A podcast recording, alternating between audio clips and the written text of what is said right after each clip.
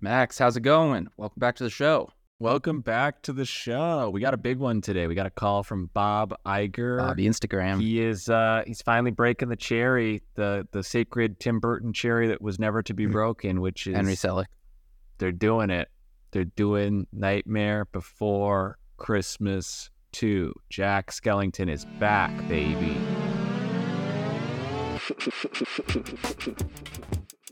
Stardust. Podcast. Two. Podcast Two. The sequel. Here we go. This is a that's great. Uh this is a movie that uh I this is one of those movies that like I got into when I was like 2 or whatever and just watched it like you know it's like every day I just wanted to watch it um again and again and again. Uh and I had not seen it in like maybe like 20 years or something. I think maybe the last time I might have seen it I was like 11. And uh, I watched it the other night getting ready for this big pitch, you know, for Bobby uh Bobby Iger. And uh we'll just call him Bob. And uh holy shit, I have every frame of that fucking movie memorized. It was like and I knew all the songs. What a what a movie. And so you uh what's your relationship like with uh Nightmare Before Christmas? my relationship is complicated and we're to hold that opinion for 10 seconds because welcome to podcast 2 the sequel. This is a podcast about sequels about why they work why they don't work um, and specifically about the screenplay structure of sequels about what it takes to write them. And we don't just talk about the writing of sequels. We break stories live on mic. We are two of hollywood's top ghostwriters. We tackle all the biggest sequels. My name's max. I'm a producer also a screenwriter I'm Sam. I'm the other one of uh, Hollywood's top ghostwriters. I'm also a filmmaker and editor. Uh, and uh, yeah, this is the one show. If you've never listened before, this is the only show on the internet, uh, also in the top 10% of podcasts globally. Uh, and that's not even a joke. Uh, look it up. But this is the only show where you get to hear uh, real screenwriters write real stories on the air for some of the biggest Hollywood franchises on earth. And uh, you'll get to actually hear us pitch this to Bob Iger at the end of the episode. So stick around. the people who live in Hollywood, it's like there's three things they got to do. They got to read Variety, they got to read Deadline, they got to listen to the podcast too. Like, And a lot of people a I know actually work. they don't even actually read Writer Deadline. They just kind of get the like because we we'll just kind of give them that knowledge through the show. Yeah, Like if you I listen mean, to every CEOs episode, are on the show. Like, why would you?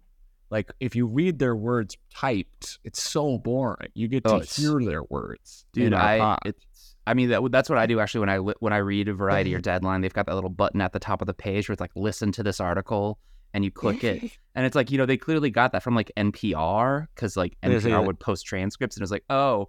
This will be like Terry Gross reading this Variety article, but it's like a janky ass like 2010 AI being like, Bob. Iger is losing confidence in the Marvel project. Um, but we'll get into that. Uh, yeah. Yeah. Max, what's going on in the trades? Today's uh, Sunday, November 26th. We're hoping to get this episode up in time for Christmas time. Uh, who knows what the world will be like next month? I can tell you now, things are not looking good for the Disney Corporation. Uh, the Marvels No. just flopped uh, with their big, you know, superhero movie sequel to Captain Marvel, which was a huge success. Uh, and but they- Wish just bombed their new animated project. their animated project, which uh, it's not getting discussed enough because it was a big deal when it was announced back in like 2020, and everybody's like, "Oh my God, Disney's out of ideas. This is the end." Uh, but it's a movie based on the Disney logo. It's about the star that goes from the D to the I. Uh, of course, on Disney Plus, it goes from the D to the plus, and it goes. What? I have a conspiracy with this star, which is that because they were putting this star front and center everywhere. I have very little evidence for this conspiracy, but this, but uh, Mickey Mouse is entering the public domain very soon. I think they are desperate for a new company mascot that they fully own and hasn't like slightly entered the public domain the way Mickey Mouse did. Because I think it's just like the Steamboat Willie Mickey Mouse that's entering. Like I think they still own like the, the future versions of Mickey. Like you can't do that art style.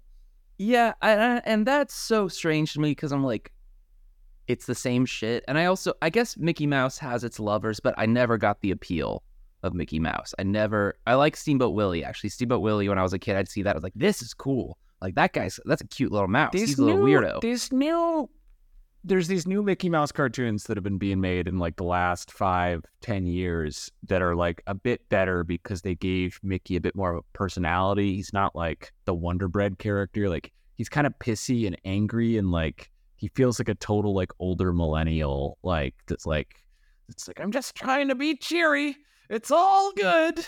I like that. Um, yeah, I've seen some yeah. clips from those shows. They do they do look cool. And they've, they've they're a got bit like better. They've got a more modernized animation style where they're still using like they're using basically the same design with you know like the tweaks to the whatever but that is cool. Um but i just i don't know people like those little mickey mouse watches and stuff but i never really i was like have you ever met someone who's like oh i love like you meet a lot of people who are like i love disney and like the, because they love like x amount of movies in the disney pantheon but i never meet anybody who's like oh i love mickey mouse. I love watching mickey mouse cartoons. Yeah.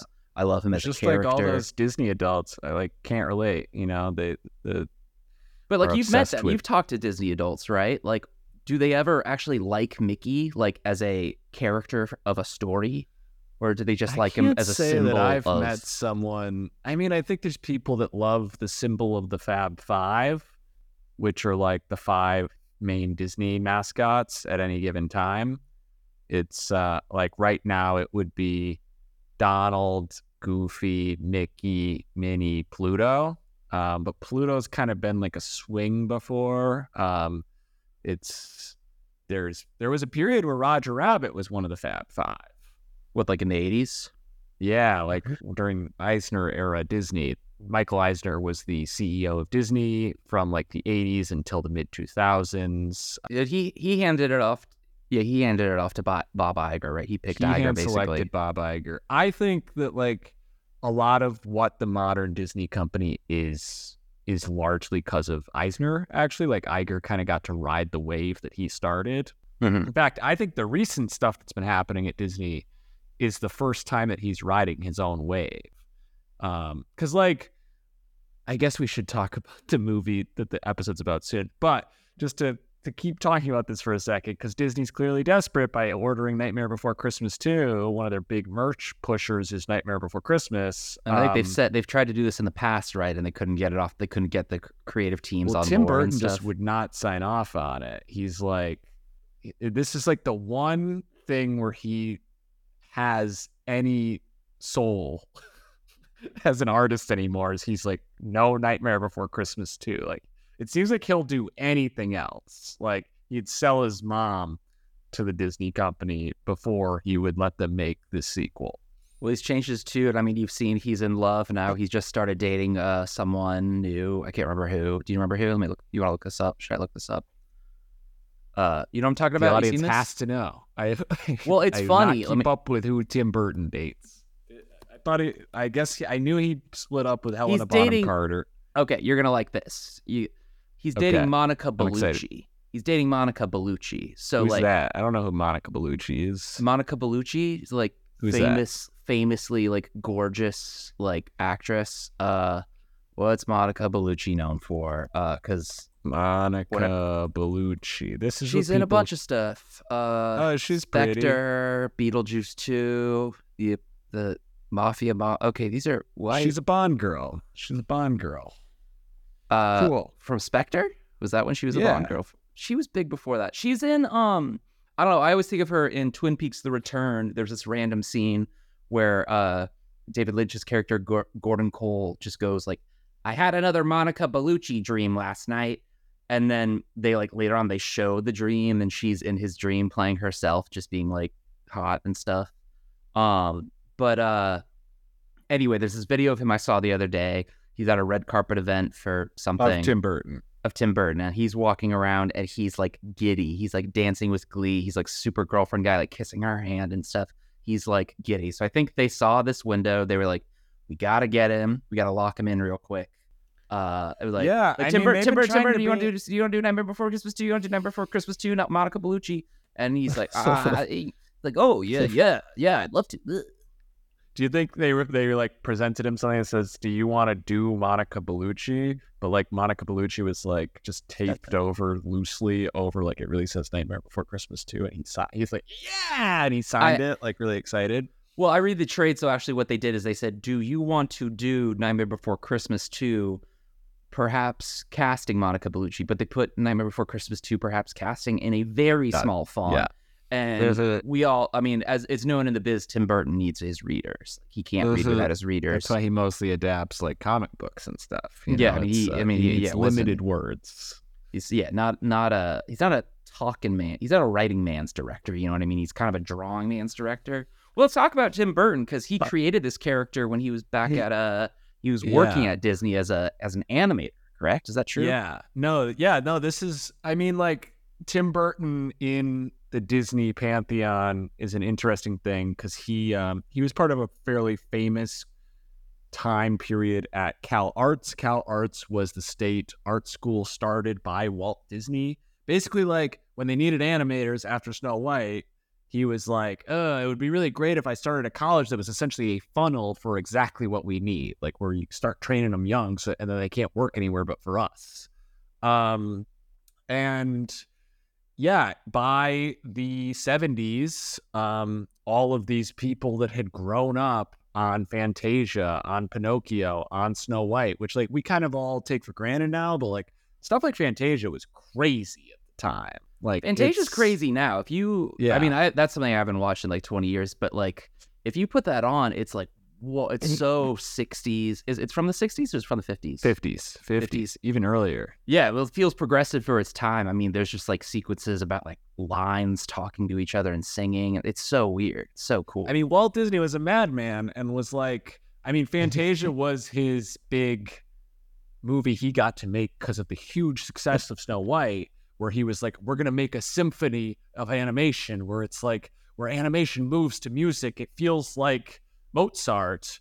Um, it's crazy. The kids that fell in love with that start attending Cal Arts in the 70s and they don't realize that they're being trained for a company that's about to fall apart. People that were there at this time John Lasseter, Brad Bird, um, who are the other, um, Lee, uh, Pete Docter, like all of the main Pixar people are there.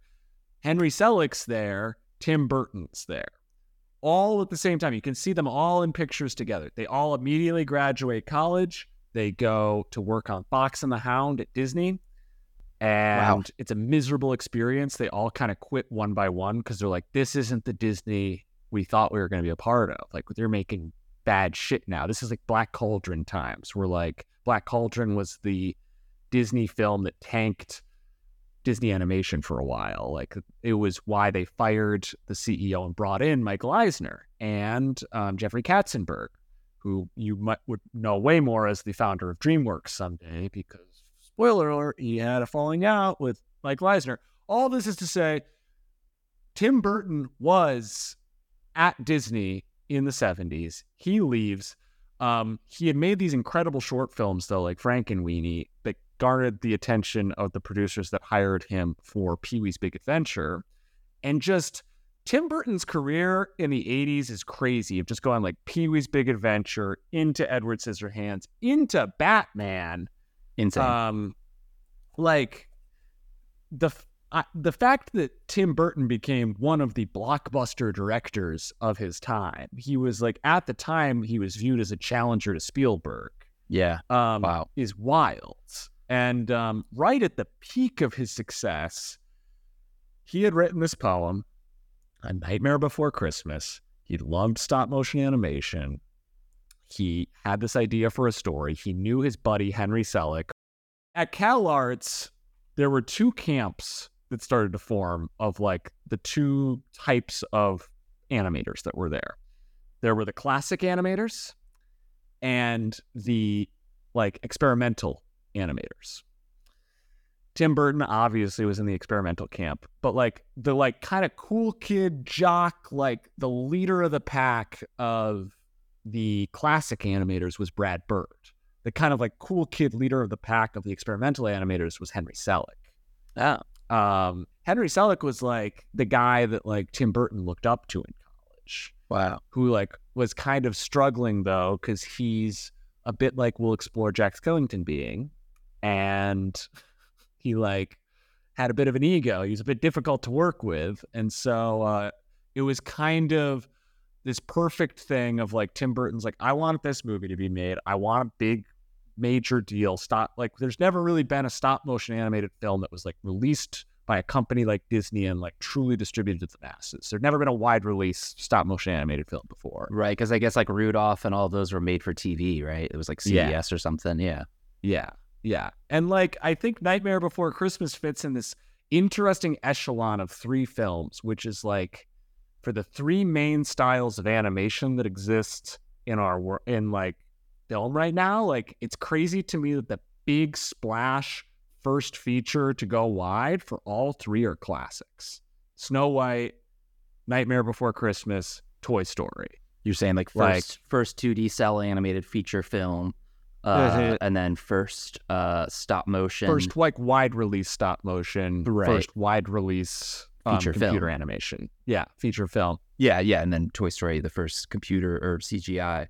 It is cool to see, like, yeah, this was a big scope movie that, and I mean, it is funny looking at it too now. It's like it also feels small. Like their crowd scenes have like twelve characters because you know it's all these people moving that by hand. I know there's some digital effects that you see in the credits uh, towards the end. They credit Pixar and uh, some some other computer animating companies for like I'm sure doing some basic compositing work and all of that, adding like little fire effects. It's interesting because yeah, it was it was the first to do it like this, I guess, at this scale, at this level of marketing. There were, you know, to be clear, there were feature, there were 90 minute or more, 70 minute or more uh, stop motion films made before this, but this was a big studio production with, uh, you know, big money going into it, and uh, was released in theaters nationwide for Christmas. And Disney was like killing it at this. By the time that they're doing this, the Disney Renaissance has started. They've got Little Mermaid in the bag.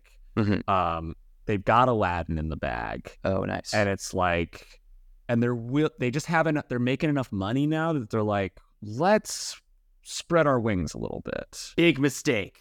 Yeah. Well, Nightmare Before Christmas did great. Beginning Like, of the end. did solid. Did it? It did. It, yeah, it was not a bomb. It did well. Um, and it is absolutely one of their biggest merch sellers to this day. I mean, like oh, yeah.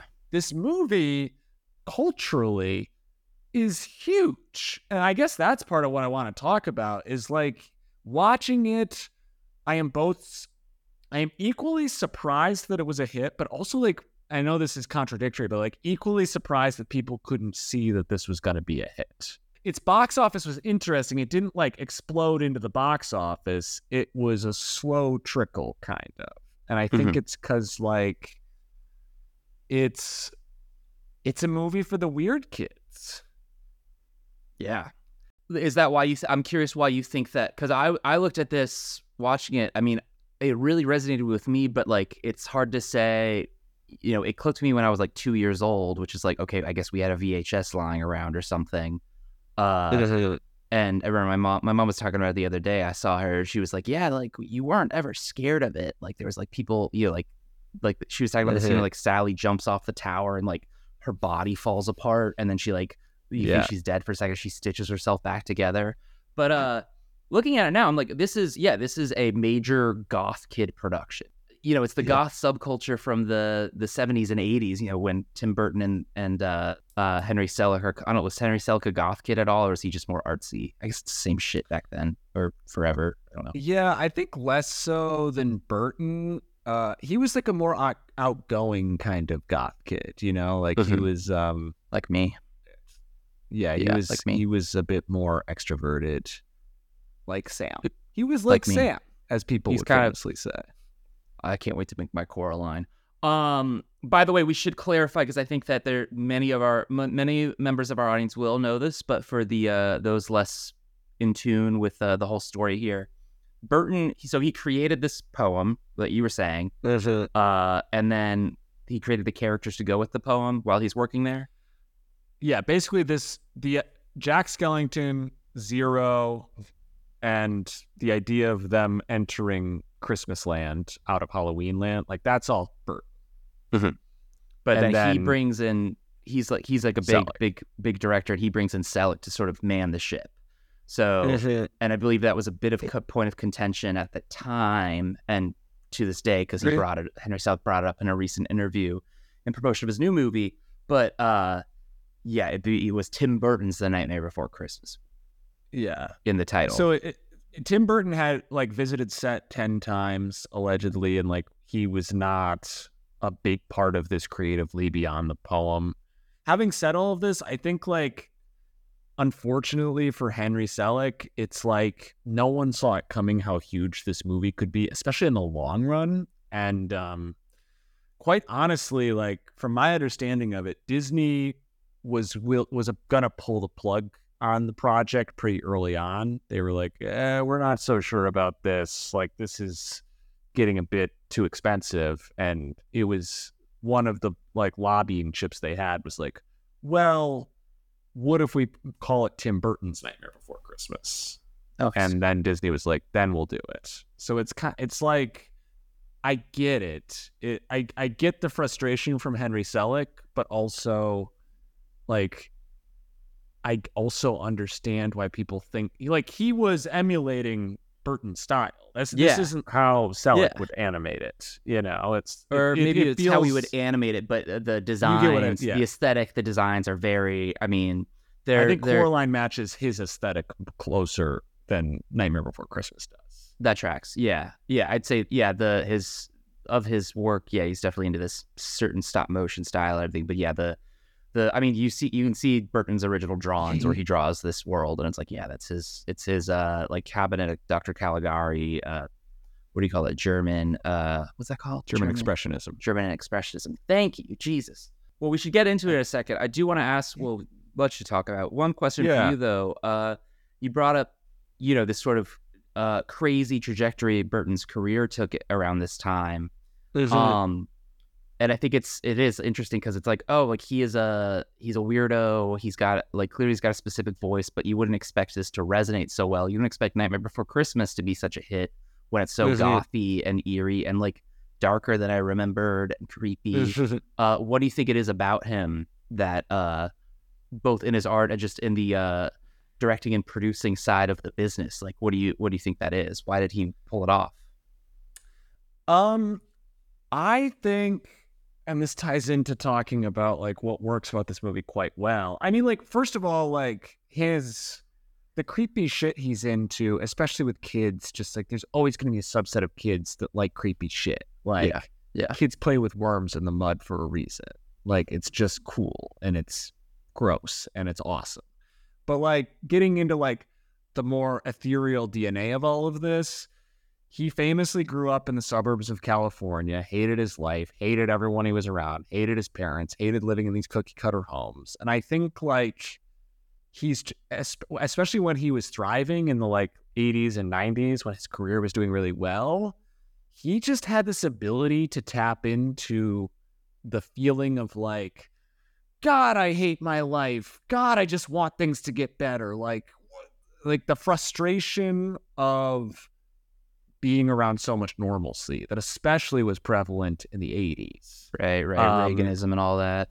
yeah, I think War. he just like had a finger on that pulse really well. And like watching Nightmare Before Christmas, it's interesting to me because Jack's not a particularly easy protagonist to link into in a lot of ways. Like he's actually a startlingly non-Disney protagonist. And we'll get into that in a second. I think that the most important key element of this film's storytelling that is the reason it hits to this day is Sally. I think quite honestly it is the fact that the Sally Sally is the romantic interest in this film where she is like this zombie Frankenstein type creature that is constantly pining for Jack Skellington, the mayor of Halloween Town. Well, he's not the mayor. And- he's the Pumpkin King. There's a separate Pumpkin mayor. King. There's a mayor. Uh, you're right. Please, You're please right. be careful about you know talking about complicated political issues like this when It's you true. don't even understand their form of governance. It's uh, two heads That's of true. state. But keep going, keep going. That's true. Sorry, it's uh, Of course, it's it's clear in the film that the mayor is more or less a figurehead. He won't make any decisions without Jack. Anyway, keep going. and some of my pitches are going to get into this, but oh, um, fuck yeah, yeah, we getting I, political. um, But um, I think Sally perfectly taps into this very like eighth grade middle school feeling of having a crush. mm-hmm. Um, and I think that I think that's why kids still love this movie to this day. Is that like when I was that age and I had a crush, it is just so classic to be to just like kind of like go sit near them and like maybe like put like a snack like 10 feet away from them. And you're like, maybe they'll reach for the snack. Maybe they'll see that I'm the one that's been for them this whole time. Did you Like, do that? Did I do that? No, but I would like do the thing where like I'd go stand in the circle that the, my crush was like talking in, and every time that they la- they told a joke, I would like laugh, and I'd be like, maybe they're gonna notice that I'm laughing every time. Yeah, they like- probably did. They're They like, probably did, and they were like, oh, Yikes. Mm. and I look like Jack Skellington. I'm I'm I'm a little thin skeleton boy. Yeah, back then you probably had like a little bowl cut, so your head was like a little round, a little round skull yeah, it was a little, and I didn't have eyes. I just had big gaping holes. I Yeah. get my eye surgery yet. Brutal. Yeah, but that, that trauma is what makes you one of Hollywood's top ghostwriters, you know? Yeah, Yeah. Story for a different time. Maz Kanata. Um, yeah, I, well, I, I don't know if I fully agree with that. I, I, I, I, yeah, sure, sure. I don't feel like arguing that. I don't think that makes any sense to me. Um, Well, but what's I'll- like? Yeah, what do you think? What do you mean? Well, I think that it's a hit because the songs are good. Uh, Yeah. The and it's aesthet- it is aesthetically different and specific, and it's just um, yeah, it totally resonates. Uh, I think it's just a hit. Um, it is, and it's it's impressive because it is kind of a disaster production where like they didn't have a script while they were writing it. They just had the song, or while they they had started animating without a finished script, and um, Yeah. they were animating just the songs, and like Danny Elfman's wife was just sort of around, like, cause you know, she lived with him and he was doing the music. And she just kind of started, t- she took on writing the story around the songs. Like they had an outline, but they didn't have like dialogue and stuff. And it gives it this weird, like, there's some of the dialogue scenes are like weird. Like there's this, the, always, it always echoes to my head er, all the time where it's like the doctor, Sally's a maker. He's like, curiosity killed the cat, you know? And Jack, Skelly, Ske- Jack Skellington just goes, I know and it's like so weird and it's like cool like just i don't know it's a great little she was specifically brought in to flesh out Sally.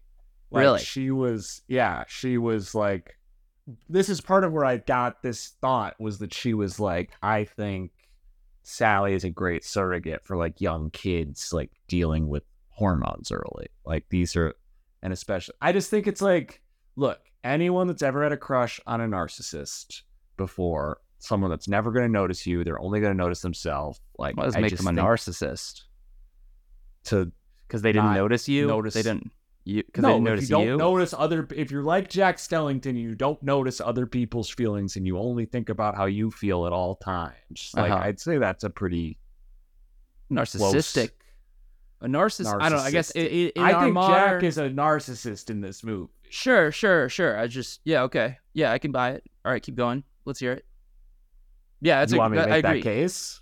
Huh? Okay, yeah. no You want keep going make no just finish what were you saying what were you saying before i That's what I was saying. I said you, it. I you said, said it. you think anyone who falls in love with a narcissist and then you, i didn't let you Oh. finish But yeah, anyone that's fallen in love with a nar or like had a crush on a narcissist, like knows what it's like to just like kind of like desperately put yourself out there around them all the time and it's like it, the kind of people that fall for and have a crush on a narcissistic type like that tend to have so little confidence themselves they're they're falling for the exact thing that they just wish that they had which is going to cause them to be terrible at trying to get that person's attention because they're not going to have much confidence to do it mm-hmm. you know i just think sally's a really relatable character Mm-hmm. um despite like potentially being underwritten definitely definitely but it, it is a it is an hour and 16 minute long musical which you know most of the runtime's packed with songs and uh it's just i think it's tough to fit in dialogue character moments when you have to go into spectacle songs all the time. Um i do think it's interesting it's just something i've been watching a lot of stuff. There's a shout out to a great youtube channel bullets and blockbusters. Uh great uh if you're if you like this show you'd love them and uh, i'd love to talk to some of those guys and get them on the show. But uh they do just great videos about um hollywood projects that didn't get completed or what could have been. Uh so they do a spider-man sam raimi spider-man 4 like we did but they actually do it based on the research. Uh but they talk a lot about a couple of tim burton projects around this time. So like what would his batman 3 be what would his uh superman movie be And um, Batman's an interesting case because he's working under producer Jon Peters, who's famously he was Barbra Streisand's hairdresser, and uh, through that uh, was able to climb the ranks into somehow becoming an, an exec and like a major producer. And he like bought the rights to Superman and all of this stuff. And uh, he was this incredibly powerful person in Hollywood uh, with a gorgeous head of hair that had no like story writing experience. Uh, but as as many execs do, as we know, you know, working in the biz, uh, they Oh, love to know. get their fingers in that pie and they want to start changing things up. And uh, it's so like with Batman, for instance, uh, he's like making all these creative decisions. He's like, there needs to be a guy with swords that Batman fights, and like, um, his the big story he's famous for is uh, which Kevin Smith tells in this video on stage in a video is that he's making the Superman movie, and he's like, Superman needs to fight a giant spider. Do you know spiders? They're like the apex predator of the insect kingdom, and uh, he just has weird ideas like that. And of course, that movie never gets Yeah. made, but he puts the giant spider in the Will Smith Wild Wild West film.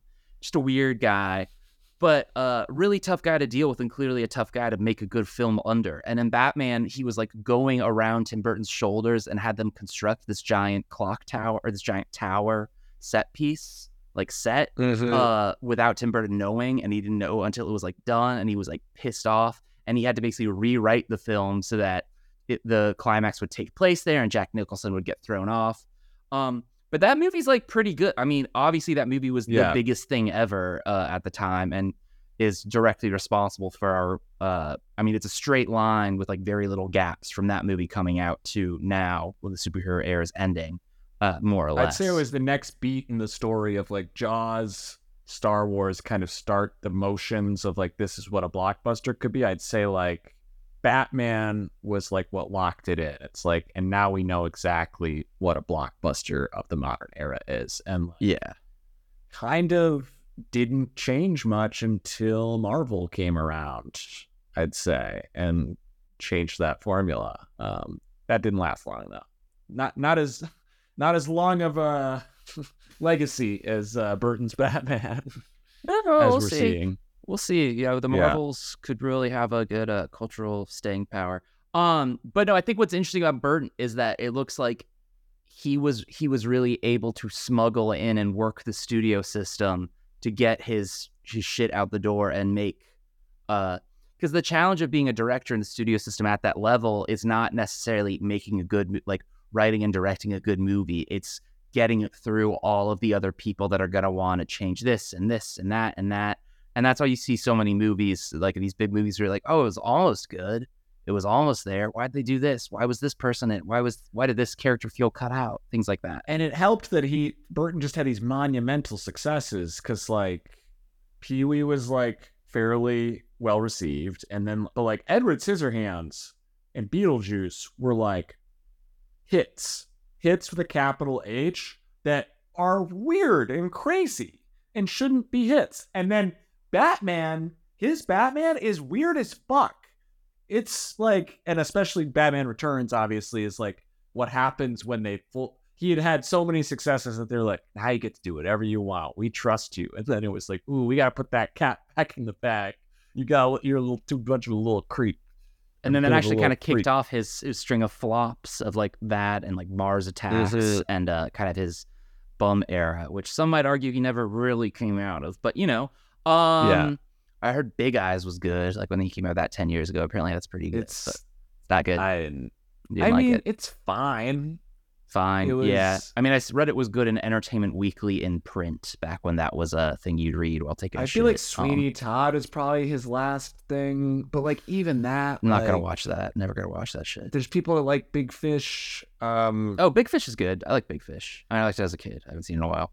I mean, there's two like Faustian bargains to study, which is like what was what bargain did Tim Burton make with the devil to like get to have the 80s and the 90s that he did that just like abruptly changed the second that 2000 hit.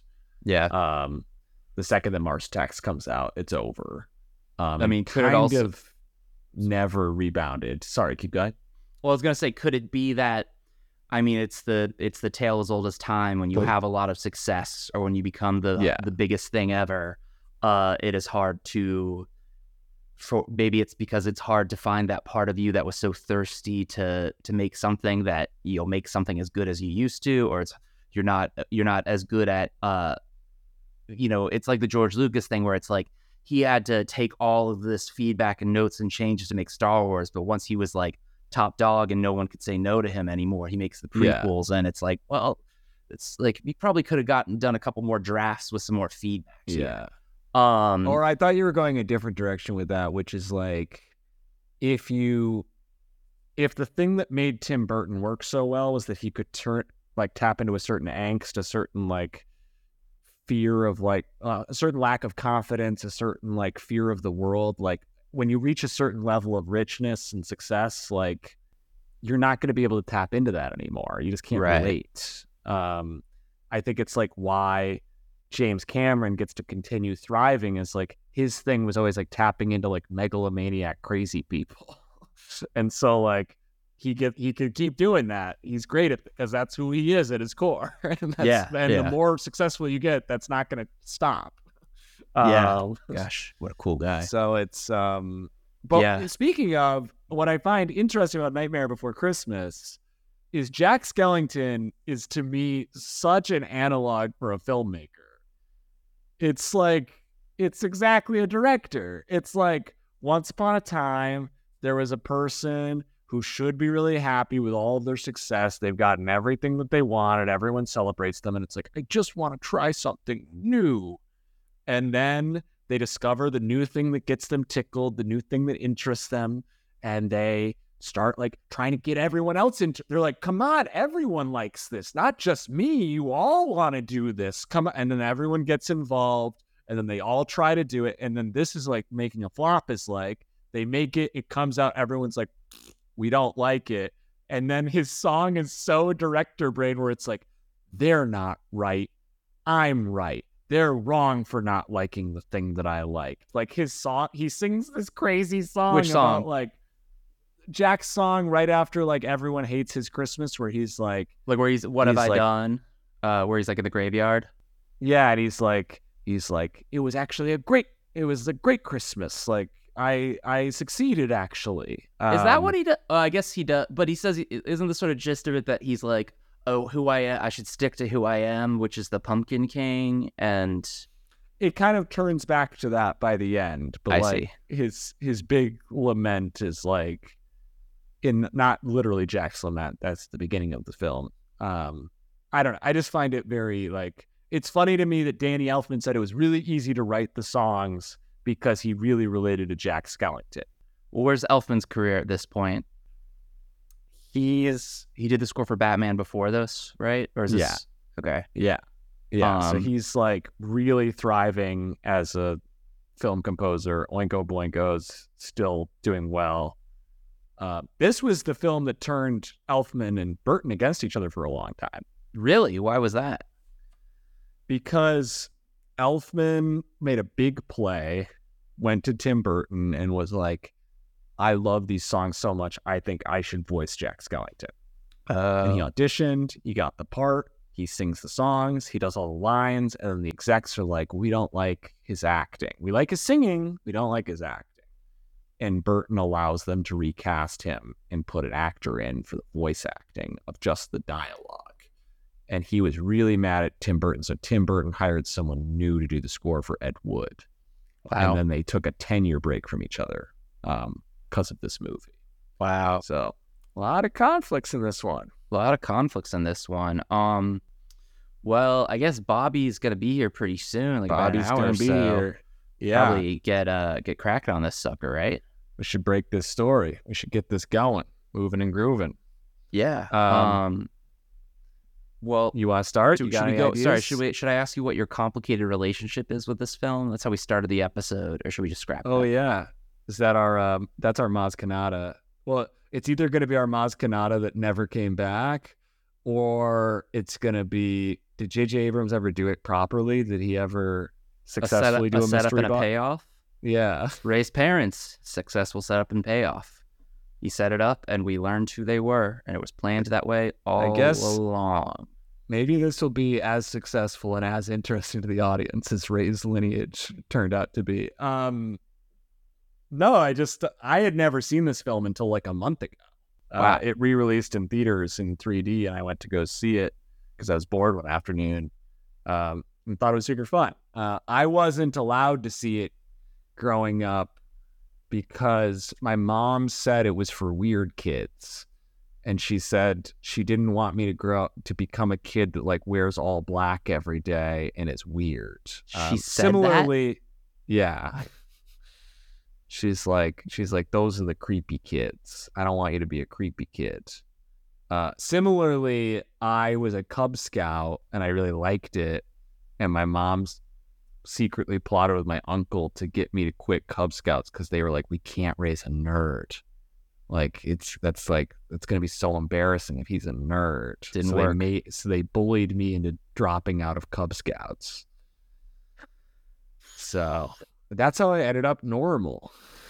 um, okay, well, uh, I liked it, and my mom let me watch it, and I didn't turn out like a nerd or a weird kid. Whatever. Okay, Nightmare Before Christmas 2. New holiday? What are we thinking? A new holiday? Or are we sticking with the Christmas thing?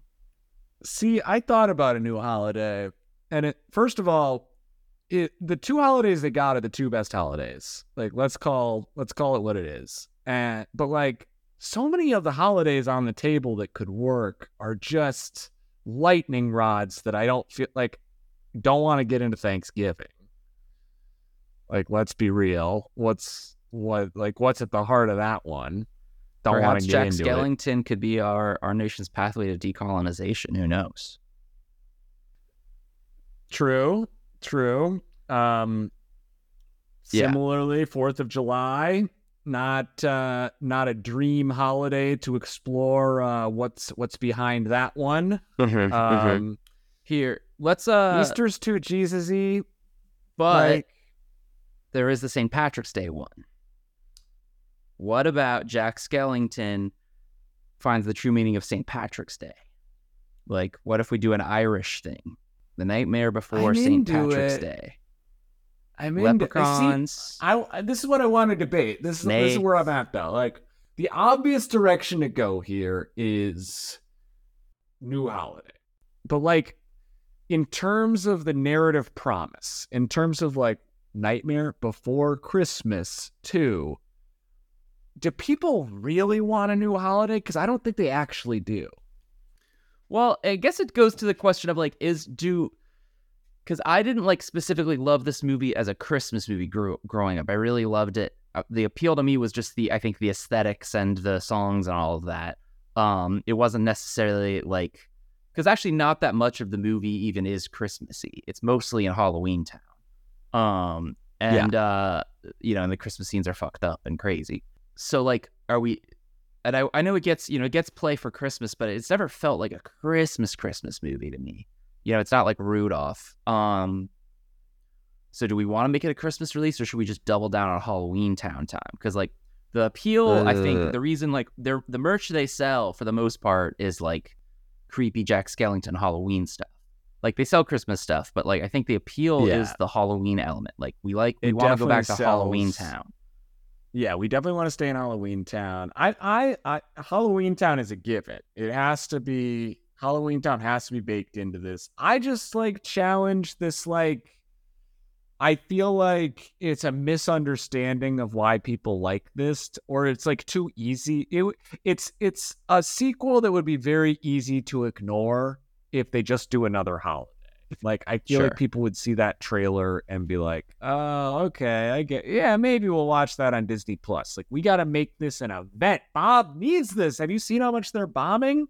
He's Bob Bomb- Iger. He's Bob Iger. He should have brought back Bob Vape Check uh, to write him a check. Uh, yeah, something like that. Maybe a TikTok.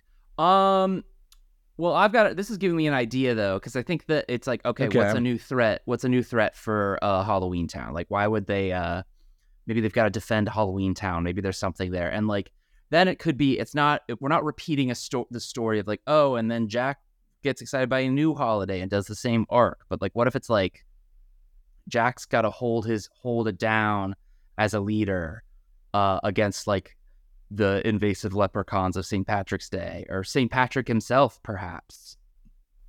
We so had like Saint where my Nick. brain's going with this is like, what if, what if in the last one, Saint Nick, Santa, um, and all of them have now discovered that this land exists. They didn't know about Halloween Town either, and now he has seen this land. So like maybe, maybe Saint Nick has like his toy operation he doesn't have enough land for it like they they can't make all the toys for all the kids anymore because kids there's too many kids on earth asking for toys now like they they don't have room anymore like you look It's at an you see the North overpopulation Pole- plot. yeah, well, there you see the North Pole now, and it's just like covered in factories, and he's just like, Mhm. "Oh, we need more land." Like he's like, "Wait, I know where we could go." So he like goes to um, Halloween Town, and he's like, "This is our, it's both of ours now. Like we share this," and he slowly starts to take over Halloween Town and force them into forced labor to make the toys for Christmas. And it's Mhm. all about like Jack's got to stand up to Santa, who's um who's an infiltrating force. That's cool. I like that. Uh, here's what I want to try doing for this episode that we've never done before.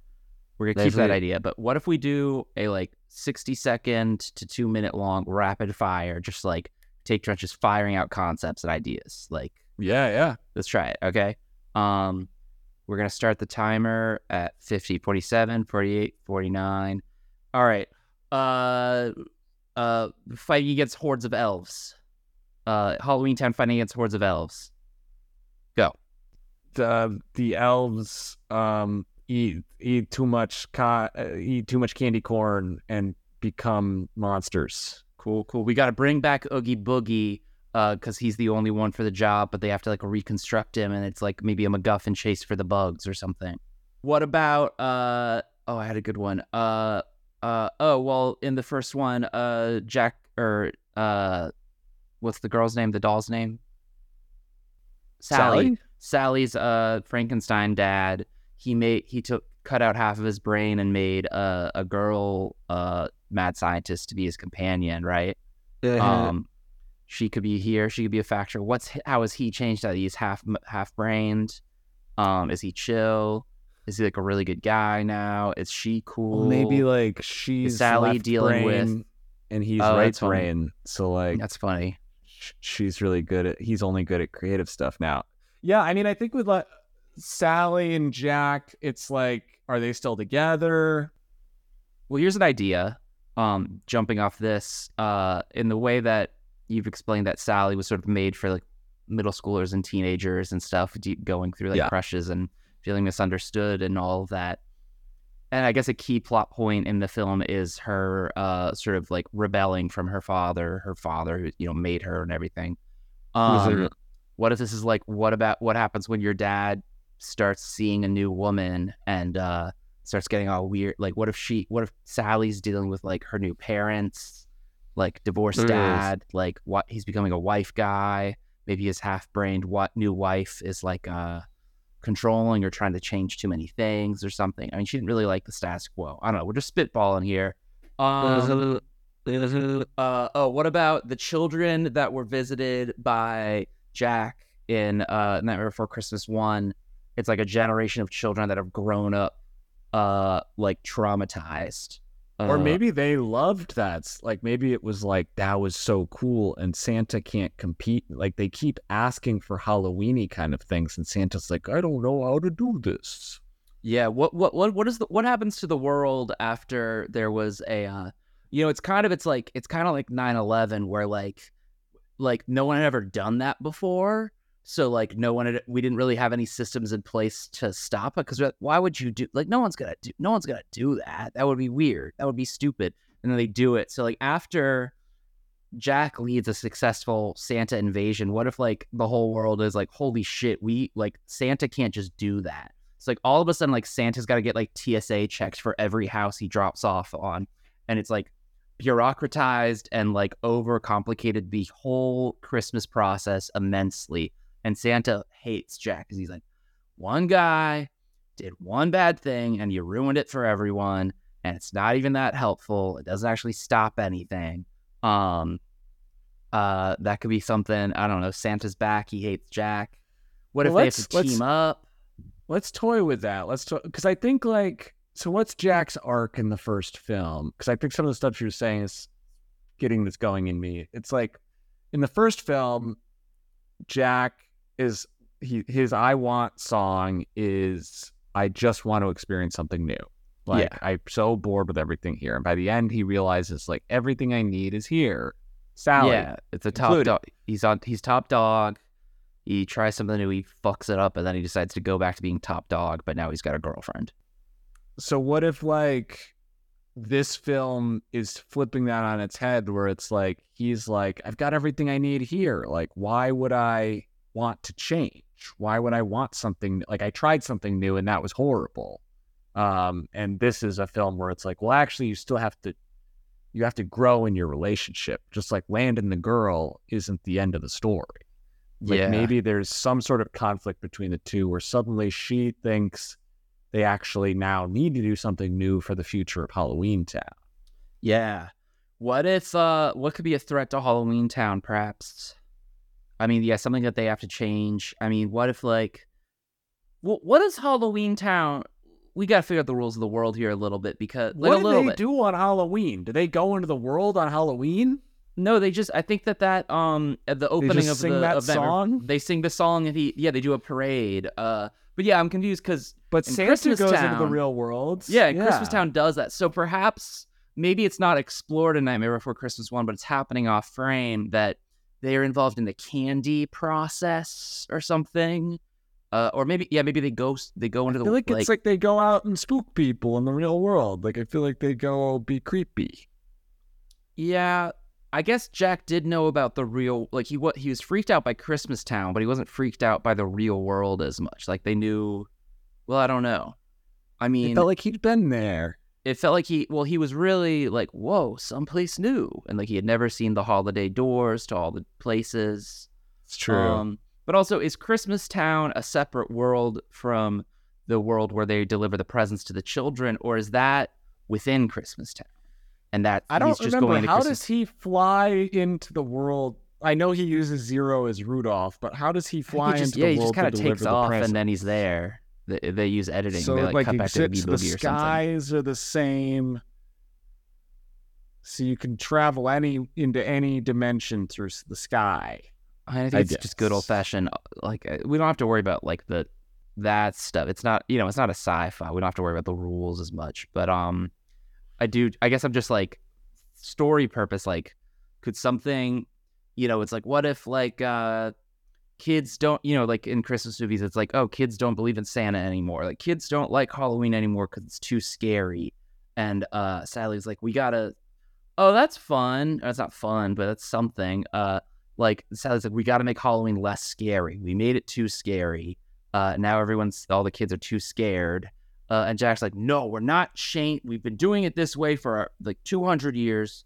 Like this is how my Mhm. father did it this is how his father did it. We are the scary we were going to do the scariest oh yeah what if they do a halloween that's too like he's so good at halloween that he does a halloween that like yeah what if like they do this parade in halloween town uh and this is what generates the the the fears and fr- they create like a ghost energy that makes the fears and frights on halloween night. Like uh they're it's less direct than like santa delivering presents but it's like if they do a really good job on halloween on their halloween parade then um the haunted houses and the trick or treating are gonna be really good that year. You know it's like you're gonna get you're gonna get a good haul.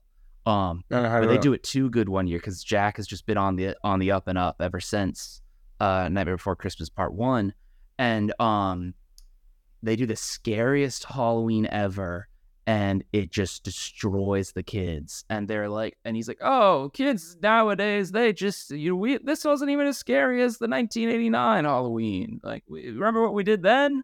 It was a satanic panic." Um and uh but Sally's like, "Jack, like we've we can't." keep doing this. Like we've got to, we have to adapt, or else we'll be left behind. And he's like, no, I'll leave them behind. And she's like, you're not the king you once were. You're old now. I don't know, something like that. Like a cancel I culture like the, like- or whatever. I like the like Halloween that's so scary that it fundamentally shifts everything. I wonder. I mean, like, I keep having the impulse of like, I guess it goes against the arc I was just pitching, but like, I guess I don't want to slot Sally into the like, now, now, now, we need to make things gentler. Like, part of me is yeah, like, no, no, no. Could we like maybe he would after his time with Christmas stuff, like maybe he's lost his edge. Make maybe this is just the Halloween after the events of the first film. It's only like nine months have passed since the first film. That's like- yeah. I mean, could we? He lost his bring it- edge through his time in Christmas Town. And What what, if Santa like- got too edgy because he got tortured by Oogie Boogie, and like they've like Okay, I'm liking where this is going. So I think we can take sort of these elements. So I think that yeah, it could be like either the following Halloween after Nightmare Before Christmas one, or like one more after that, and maybe the last one was a flop because all of the children of, or a huge percentage of the children of the world are like horribly traumatized from the scary Christmas they had, and like you know, like the press, they they figured out what happened, they pieced together the narrative, and they're like basically Halloween invaded Christmas almost totally ruined Christmas. Like Santa had to swoop in and save the day, but like these kids are still freaked out. So like Halloween is kind of like, eh, like people aren't like people don't like Halloween when they didn't see it coming, and they really didn't like that invasion. So Halloween the next year, maybe they go all out and it's a flop, like our worst Halloween. Like we start Nightmare Before Christmas off with the best Halloween they've had. Uh, like once again, we, we did it again, and then this year it's like holy shit, like we blew it. Like the the it's not scary it's not working the the spirit the ghost energy's off. And then meanwhile then we do christmas santa's got to go through all this red tape and stuff like he's getting like the air force is like fly, doing flying alongside with him when he's like doing his sleigh.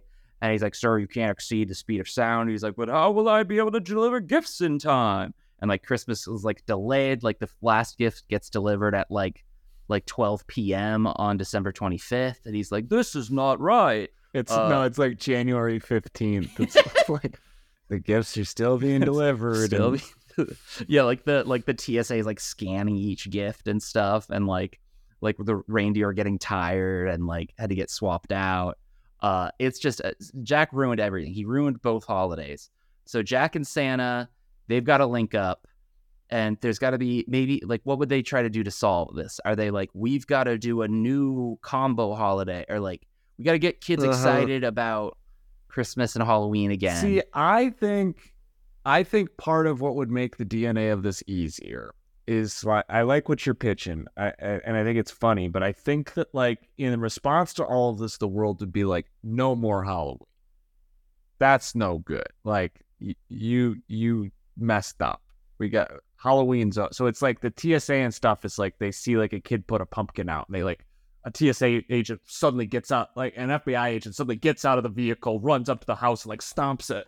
And he's like, no. And like, like everyone, like no one's allowed to do Halloween. It's banned. People in Halloween town are like starving because maybe they eat the energy of people like their holiday or so. Like they're in, they're in a terrible situation. But Christmas, what they're dealing with is after the presents were delivered, low key, kids loved that shit. They were like, that was cool. And Christmas isn't cool anymore. So both holidays are kind of fucked up now because Halloween's not allowed because it was too edgy and too dangerous. And Christmas, like everyone's kind of like, "Mm, I kind of like like that was that was kind of cool what happened last year. So now it's like the only way forward is we got to do a hollow Christmas. Like we got to do them together. yeah. Um, this sounds so bad. This, yeah, well, it's kind of the first one because in the first one they do. uh It's like, oh no, Halloween got into Christmas and it was scary.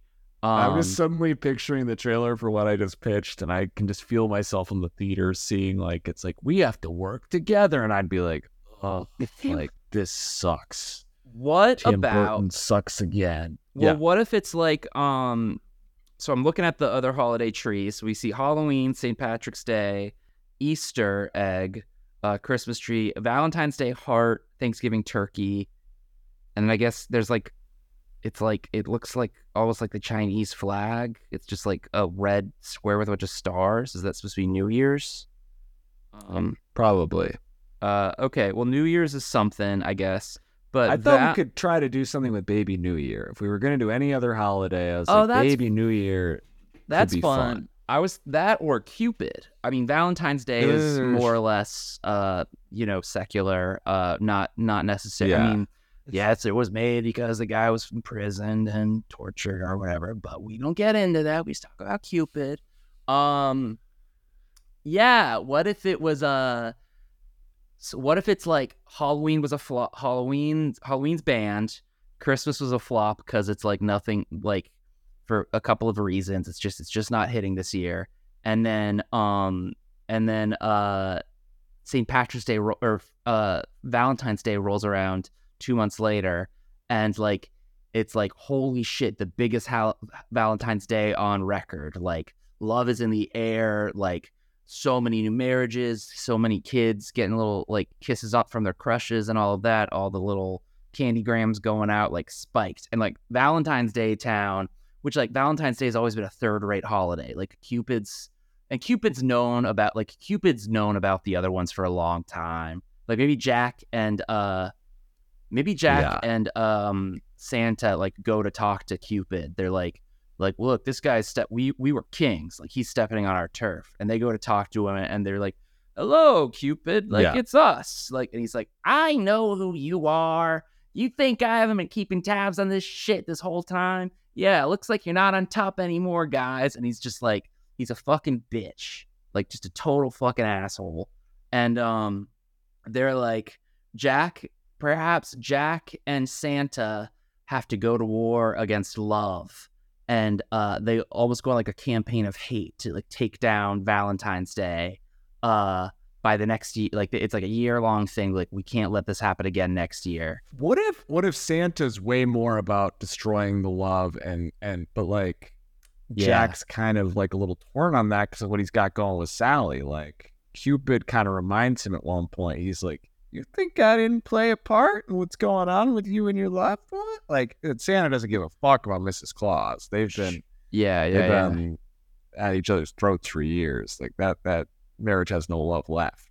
Yeah, I like that.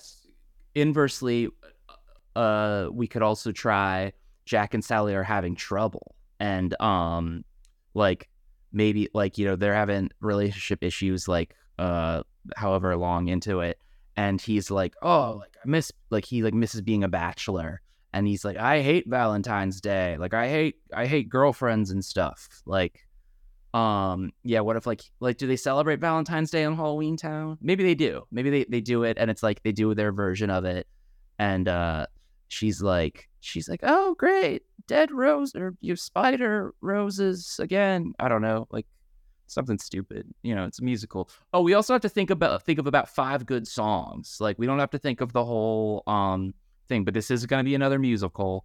And we do need to pitch Bob a couple of key songs, just concepts, a Not little bit of chorus. good at the songs thing, though. But it's You're- look. I mean, remember in film school when people would write like musicals or write like uh, no, what a musical. there were pe- there were a lot of times when people would write like song like movies about bands, and um they would be like, and then they play a song and like there's a scene happening in the song. I was like, no, and like it was always like, no, you can't do that. You can't sucker out of fucking writing like what's happening in those scenes. Like I want to, you have to write the songs at least. So like we got to give Bob some songs because he's gonna ask. He's gonna be like, what's the song? So let's think about it. We Maybe got to do the "I Want" song, I want song. famous Disney "I Want" song. Mhm. You know, the like uh the part of their part of your world. Little Mermaid is the "I Want" song. Um, I mean, Nightmare Before Christmas' is "I Want" song is Jack's lament, where he's like, "I just want to be happy." I don't know. we could just, yeah. I- I mean, we could just do it all again. Uh, Like, this is Valentine's. This is Valentine's. Valentine's. Valentine's. Yeah, I mean, how do we open? Do we open with the worst Halloween of all time? Uh, do we open with the best Um, Valentine's Day of all time? Uh, so so we're sticking with Valentine's Day is really cutting on their cutting in on their turf. I mean, like there's a lot of I don't know if that's the cleanest way to introduce the Valentine's door because like it's interesting this idea of Jack and Sally having trouble because that feels realistic to me. Like that that relationship doesn't seem like it's gonna work out to me. Yeah, it didn't really seem like he learned to not be uh, narcissistic by the end of the film. It seems like he was like, "Oh, uh, now I have a thing like a person I haven't tried dating before." Like, Oh, now there's someone I can talk to about my thoughts all the time. Yeah, it's like, never oh, hear hers. yeah, Yeah. yeah, she's got a, yeah, she's got some shit to work through with that guy. and Um, she was kind of psychic and could like see the she saw the like little branch that turned into the christmas tree and stuff like maybe we could tap into that again like she could see things coming for this i mean i think like what if she discovered valentine's town like what if thing what if they're on the rocks and she's desperate to find a fix and like maybe we're gonna Mm. create an arc where by the end she's like fuck you jack skellington she's She not about Jack? it anymore Yeah. Mm-hmm. Maybe. I mean, I'm not opposed to it. Could also have her like, like maybe he has to he has to change again.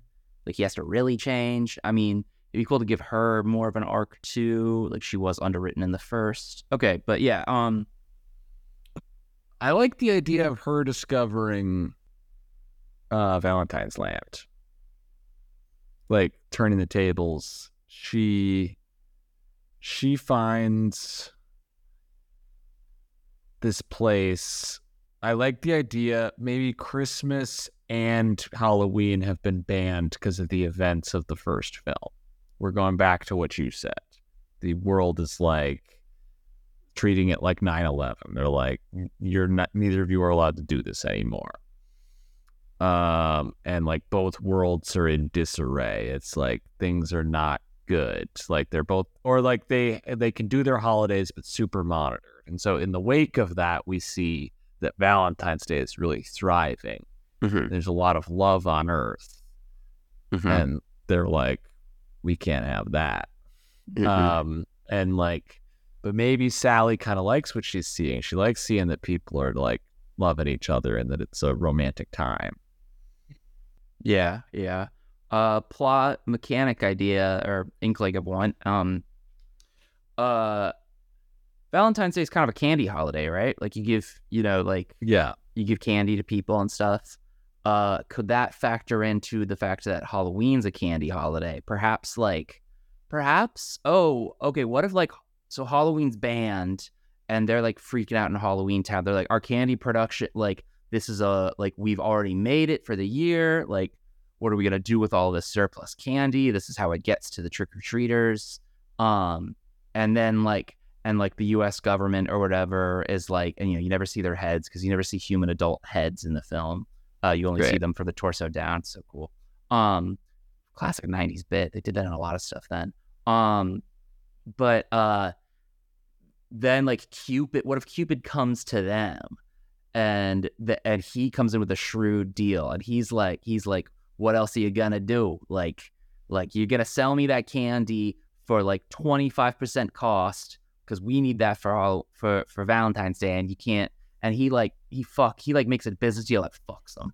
what if the in the opening of the film oogie boogie's bugs have crawled oogie boogie discovers valentine's world and oogie boogie and um cupid kind of like form a pact where Yeah. oogie boogie's bringing him the candy he's he's smuggling candy out of halloween land into valentine's land and it's causing big problems for their candy production i think we got to bring oogie boogie into this We could bring Oogie Boogie. I mean, he was defeated, he was killed, but we could bring him back. Um, I do you like ever they. thought like maybe you're full of bugs oh, oh. Well, I feel like there's an above 50% chance that you're made of bugs. there's definitely worm. I definitely have some worms in me. I I have heartworm, like like you get a dog gets. I have those worms. Um, Like I like I'm if I'm certainly Jack Skellington. I'm I'm scrawny little skeleton boy, but like Sam, like Oogie Boogie. You're Oogie Yeah. Boogie. I love to party. Well, you're the dance. evil one. You're the full bug. At least I'm not a narcissist. Yeah, I mean Jack Skellington's like the good guy I'm in the, the same way like America is. Yeah, Gotta just the walk- same way America is. Um, Oh, what are you? Who's Oogie Boogie in this analogy? Uh, Cuba at its best, but none of the bad stuff, if there was any. I'm not really sure. Well read on the topic. Um, Wow. here's what I'll say. I think that I like the idea I like the idea of Oogie Boogie going to some going to Cupid, and Cupid's this like flying baby guy, uh, who like hates them because he's always played second fiddle, and maybe a Oogie's like like this is you know Nightmare Before Christmas two Oogie's Revenge, um, and he gets he convinces Cupid he's like now's your time to swoop in, Cupid, uh, ho ho, and Cupid's like yeah, like we'll we'll finally hit him where it hurts, they're candy. I do like the idea of like sort of Halloween Town being rather than being like smuggled in, like they're forced to take a bad deal. And like, I mean, well, let's talk about the government system of Halloween Town too, because you said you had something to talk about with that. But like, the mayor is like useless. He can't make decisions without the Pumpkin King, and the Pumpkin King is like a monarch. Like, it doesn't seem to be he's elected. Um, yeah, it seems it, it definitely seems like England in that like Jack Skellington is the symbolic head of state, but the mayor is the real head of state that like does the government work. Yeah, but Like it seems like Jack Minister. Skellington's. Yeah, but it seems like the prime minister in this scenario doesn't actually make any real like. He's freaking out once He's a Jack's coward. gone. He's a coward. Yeah, Yeah, he's, he's- he turns to Jack for every major choice. Yeah. Yeah, Um, but so like that could be, I mean, like Cupid could basically like Cupid comes in with the armies of, of with the Valentine's army, like a bunch of these little fucking flying cherubs with like the heart arrows, and they just fucking take over Halloween Town, and like they're gonna. Mm-hmm. What's so Cupid's what's let's use Cupid as a character. You know, Oogie Woogie wants revenge, but Cupid's got a personal vendetta because he's always lost. Like no one's ever cared about Valentine's Day. It comes in February after, like right after all the other big holidays. It's kind of like yeah. feels like an I think he obligation. like. I think it's yeah. It's it's like it's like people say they like Valentine's Day. people but like getting really it's stuff on Valentine's least, Day. He like he like lowers a chart. He's like it's actually the least popular holiday. It has the lowest satisfaction rating of any holiday. Nice. Like, and um, see, I, I I'm telling you, my gut is that we have to we should do something with Sally here. Yeah. where I think I let the things that have rung true to me and feel right to me and exciting are like the world has turned against Christmas and Halloween. Like Yeah. they or maybe not Christmas, but definitely Halloween. Like Halloween is like in big trouble with the government right now. Um, and I think I like the idea that Valentine's Day is suddenly thriving. It's like without Halloween, people need a new candy-filled holiday, and Valentine's Day is really take and like suddenly like Cupid, like this pathetic little urchin, um, of a leader, like is really powerful because he's trading off this Halloween juice. Mm-hmm. And I think maybe while Sally's relationship with Jack is struggling, because if he's not the man, if he's not like dope and his narcissism's not being fed, the the relationship's not working. And she's like, oh, like maybe if I visit Cupid and get him to strike a deal with Jack, that'll. It's like it's kind of like a fun play on it that she's like go turning to Cupid for help in her relationship, but like in a business way. But it's like Yeah. also like also deep down, it's like in a love relationship way. You know, Yeah, yeah. So what's she trying to get Cupid to do in this idea? to team up with Jack to be like, can we like, could you like, what if we pitch to the government that this Halloween is going to be co-sponsored by Valentine's Day? We're going to do a like a joint Valentine's like The you're going Halloween to be a love. sponsor. Yeah, you're going to be a sponsor of this year's Halloween for us to be reintroduced to the world. Yeah, she's like basically pitching like a big Halloween rebrand uh, Yeah. to make it popular. Yeah. Um, and yeah, I mean, what if Jack's like dep- like Jack? Like, what happens when a narcissist is like loses top seat? Like they get depressed. Like, is Jack like? I mean, he's like che- probably cheating on her with, but that's depressing for a kids movie. Well, also Um, like w- like with like I guess he could be he could be queer. Uh, there's like she's like the only uh, like pretty girl in the whole town. Like everyone else is like a- creature from a- the Black Lagoon. Yeah, it's like how does he not notice her? he's Um, he's just yeah, all about, he's focused on his work. Like we we've all we all I don't know. how What if we goes. invent like a Halloween Town gambling game where they like roll skulls, like they like play, like he's like gambling all the time. He's like he's Oogie's a- uh, because Oogie Boogie's got that sort of casino vibe downstairs, kind of Yeah. voodoo casino, yeah. Jack's um, spending a lot of time with Oogie Boogie's bugs. boogie boogie. Um, uh, we're close. We're getting somewhere. Um, yeah. and we got to write some songs. Oh yeah. Just some. So- I can do it. I'm good at songs. Okay. Here's my strategy for how we're gonna crack this one. Um, Okay. So right now, I think what we should look at, we've got like four key characters. Like we have Jack and Sally, uh, Santa, Cupid. I guess five, and then Oogie Boogie, uh, perhaps. Um, Maybe Oogie Boogie. Yeah, yeah. maybe Oogie Boogie. He could also. I mean, I think what we should just think about also. So what I, what I want to get into is um for their characters, every character has a want and a need. A want uh, is what they're aware of. They know, you know, Jack and Nightmare Before Christmas wants something new, but what he needs is to grow to understand by the end of the film that um he is good at this and uh he needs to find fulfillment at home rather than spicing it up i guess. I don't know. It's honestly it's not like the cleanest blocked arc but uh it's a musical. It doesn't have to be. Um would you say that's Yeah. true? I'd say is yeah, I'd say it's no, it's pretty clean. It's like once upon a time someone thought they needed something new to be happy and they realized that the new thing that they needed was right there. yeah sally You know. Yeah. girls Yeah. uh uh so let's look at our characters in this new paradigm and let's figure out what their wants and needs could be so like oogie boogie who i think is a, a minor role in this kind of like or you know he's Mhm. yeah, we don't need Yeah, to let's get do him last. Let's Well, let me like- just- I think he's- Jack and Seth. I could say he's easy because it's like, what is his want is to get revenge for the events of the last movie, but his need is to probably like move on. You know, it's like, dude, you could just keep doing your own shit without being a scary Halloween gangster. But so, like, yeah, what's Jack and Sally's want and need, or what could they be? I mean, I feel like fitting in with the Gen Xness of all of this, um, of like the when this came out and just the vibe of it all. I feel like Jack is a classic Gen Xer where he's like, I I'm still edgy. Age age isn't touching my edginess. Like I feel like his want is to prove that he's still relevant. He's like, and Halloween to is he's back. still got it. Halloween's better than ever. We don't need to change. We don't need to make it soft for these triggered kids who are scared by my actions.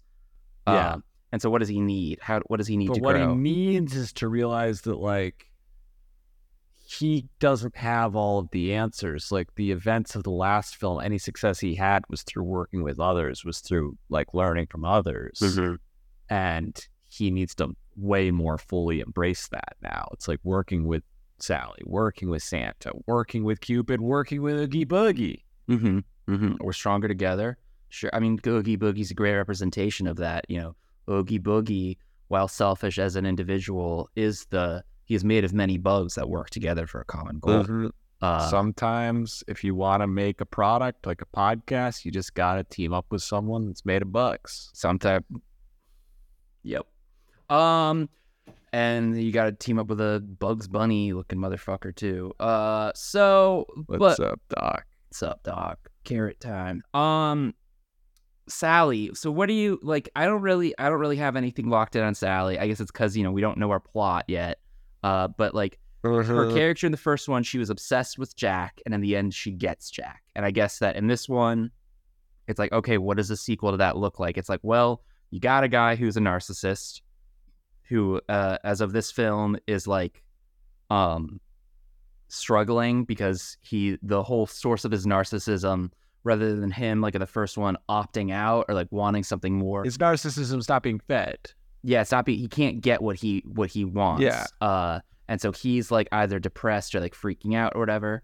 So what she needs, so she wa- what does she want and what does she need? Uh she wants to get out, she wants to fix him, and she needs to get out. She wants. Well, wants I want to challenge that her. I don't think because I and I think this is relevant. I don't think her arc in the first film is entirely just like she wants to get with Jack and then she does. I think it's like I guess it's like she she wants to fill the emptiness in her. She wants to feel like her own person to escape like the clutches of her dad mm-hmm. And quite like this is adding a little bit to the game we're playing, but like she thinks that the answer is Jack. Really, the answer lies in herself, which is that she has the foresight, she has the intelligence to see the problems that are going to occur, and she learns to believe in herself, which actually gives her the courage to approach Jack. I think this new film would take that to the next level where it's like she wants to um be able like I think well I don't know I don't know how to answer it in this way. I think that she should try essentially she should realize like she should be in a more leadership position. Mm-hmm.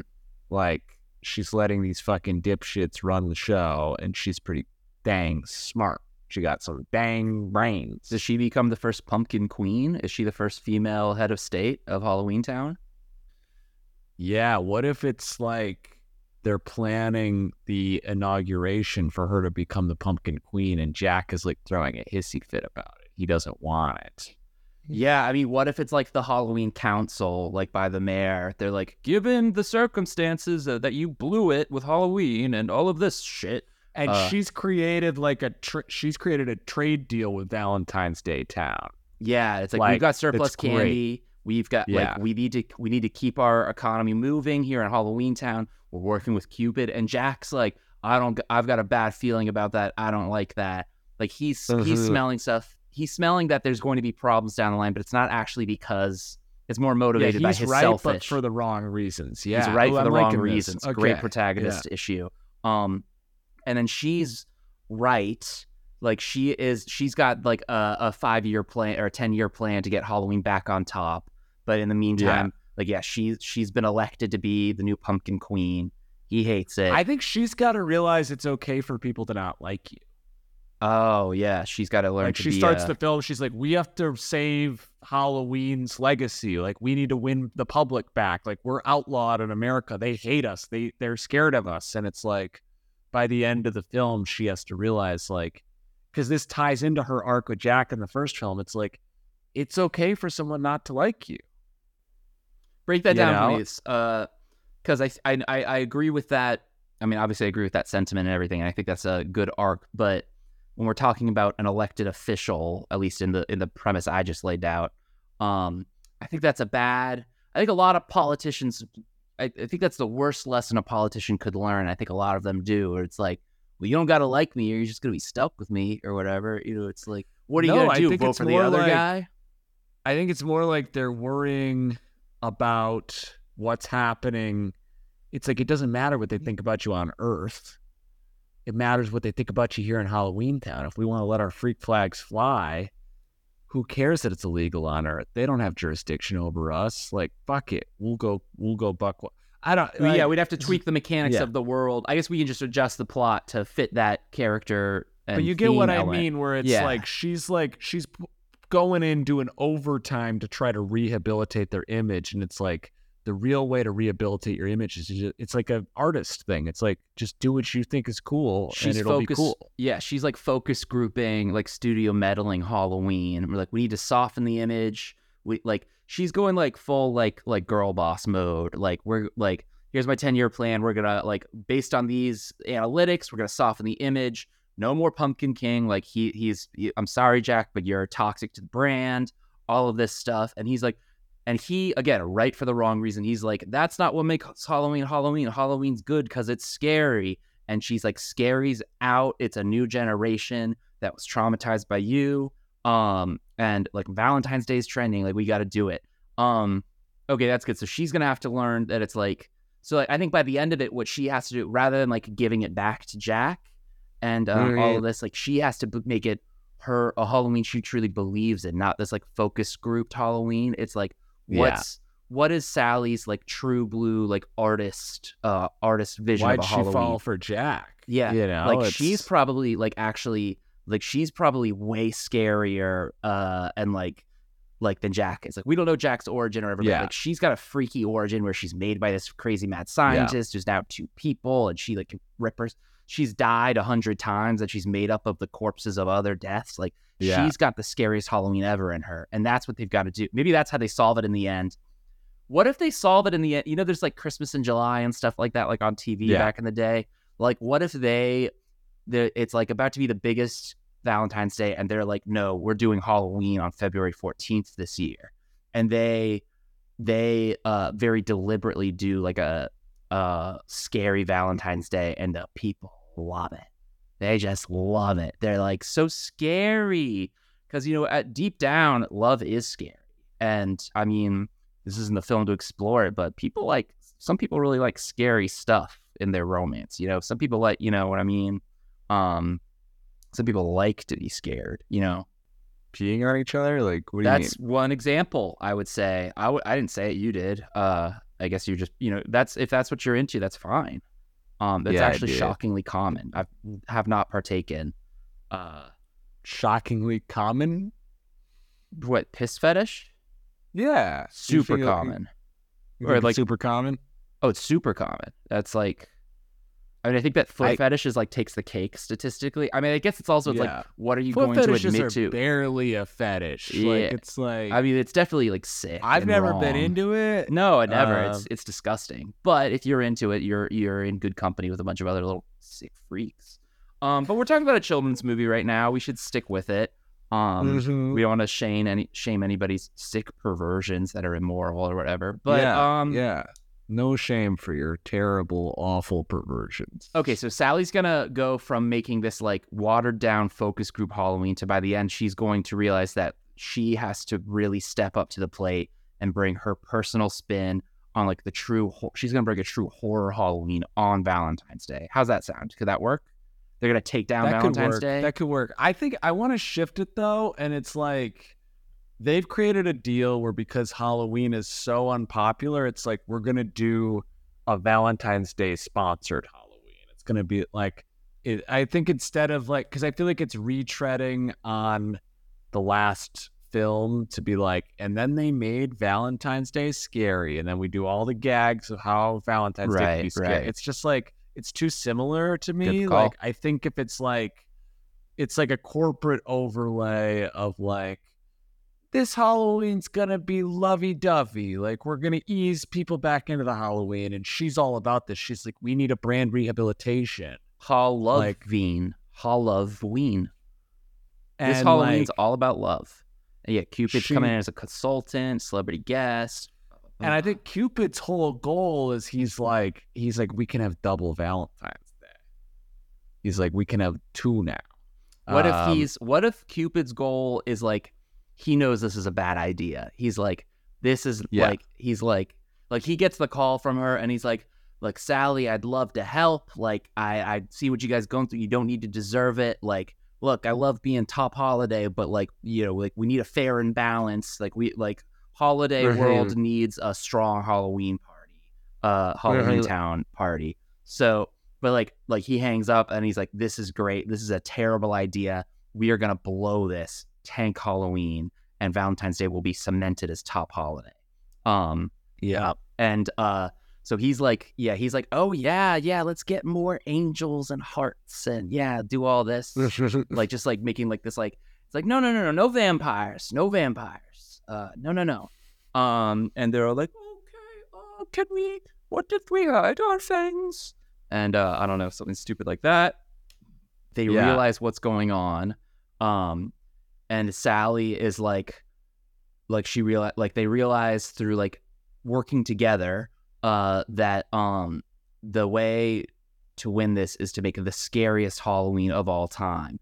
And like the only way they can do that is with a new perspective and that's sally. And like she does some i mean what does that look like? Uh is is it just another parade? Do they take the parade into do they take it to valentine's day town's front door and like uh like do they go into the real like how does the real world see that this is the scariest thing and like where do they, does she like rip her face open and like you see her scary skull and like her like she can take herself yeah. apart. I think like the- I see guy like they they rush into the real world somehow, similar to the last film where we're not quite sure how he gets into the real world during Christmas. They they burst into the real world, and then it's like Gagapalooza, where like someone's like it's like a Halloween, but they're like presenting their like ring gift to their spouse, and then suddenly like a snake lurches out of the like little box and like bites the spouse and stuff. Like you can do like all these gags. This Isn't this kind of, of, what you like- just said you don't want to do?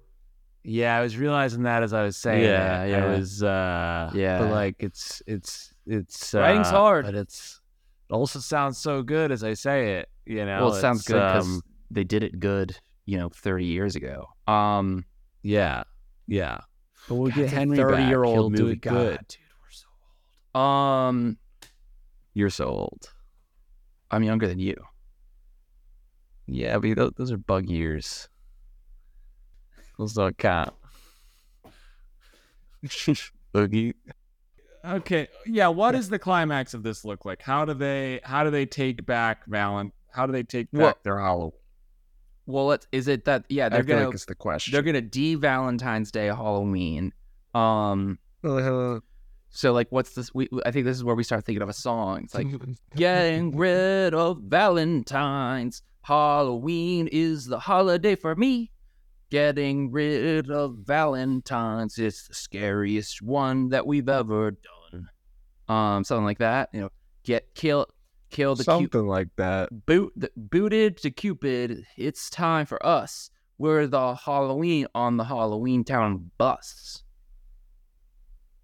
That another dun, like dun, dun, dun, Here, I'm gonna give you. I'm gonna lay down a rhythm or a, a, track, and I want you to sing on top of it. It'll sound really good through our uh, telehealth uh, Zoom setup. Um, Sometimes it's when you love being your spouse, you can't get over how scary it is. I'm not really good at the Halloween. music. All right, you do the you do the rhythm, and I'll do the words. I think we we're getting close. Okay.